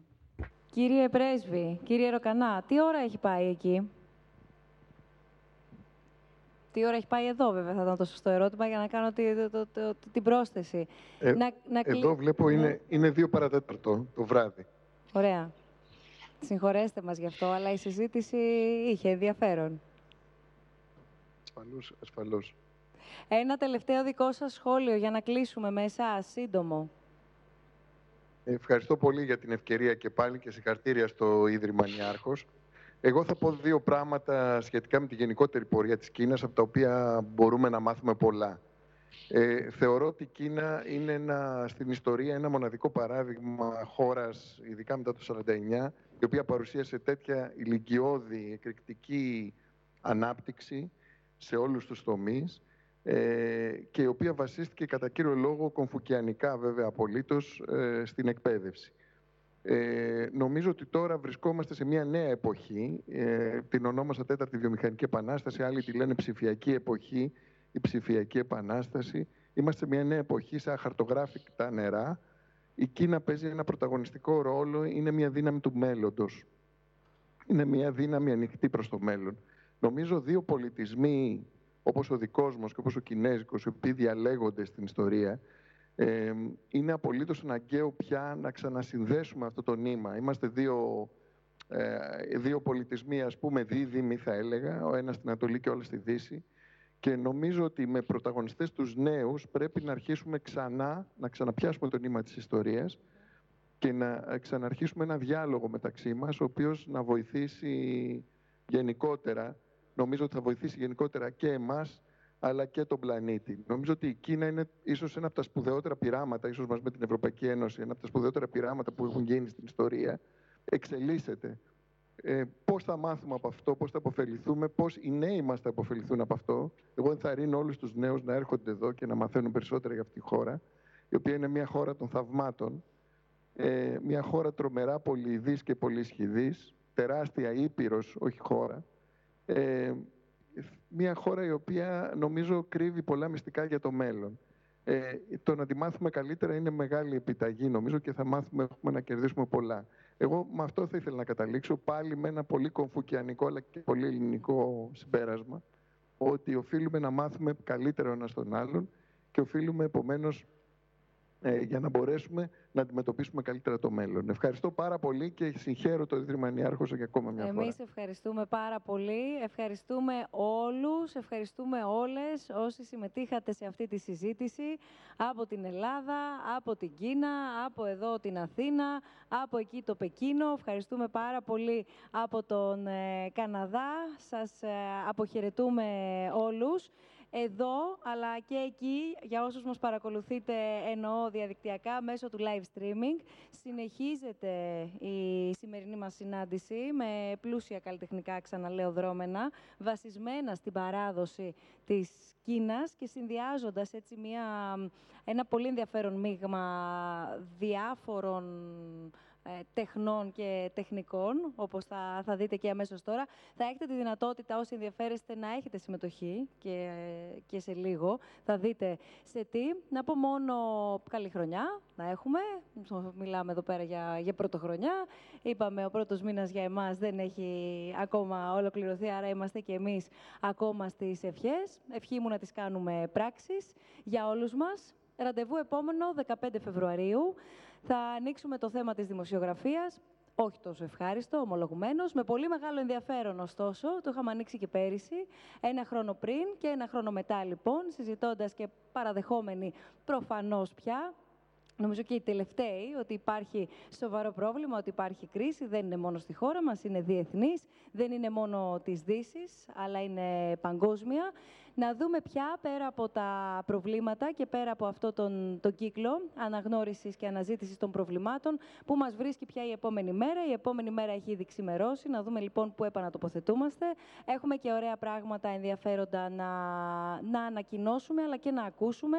Ανοίγουμε τη συζήτησή μας διεθνώς πια με προσκεκλημένους που θα έχουμε φυσικά από τη γειτονιά μας στην Ευρώπη, από την γειτονιά μας, τα, α, την, την κοντινή κοντινή γειτονιά μας στα Βαλκάνια, από την Αμερική. Οπότε καθόμαστε όλοι μαζί σε ένα τραπέζι, σχηματικά, και ανοίγουμε αυτή τη συζήτηση. Μείνετε συντονισμένοι με το site μας, με το site του Ιδρύματος Σταύρος Νιάρχος, snf.org.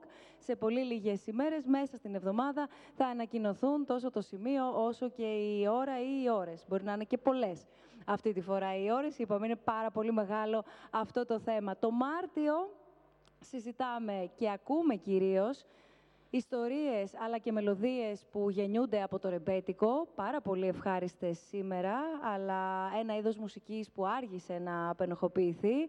Οπότε θα δούμε κοινωνιολογικά, θα δούμε ιστορικά, θα δούμε πολιτισμικά όλα τα κύματα που πέρασε, τι ακριβώς έφερε και μετέφερε και βεβαίως πώς επηρέασε διεθνώς το χώρο της μουσικής. Σας ευχαριστούμε πολύ. Καλή συνέχεια.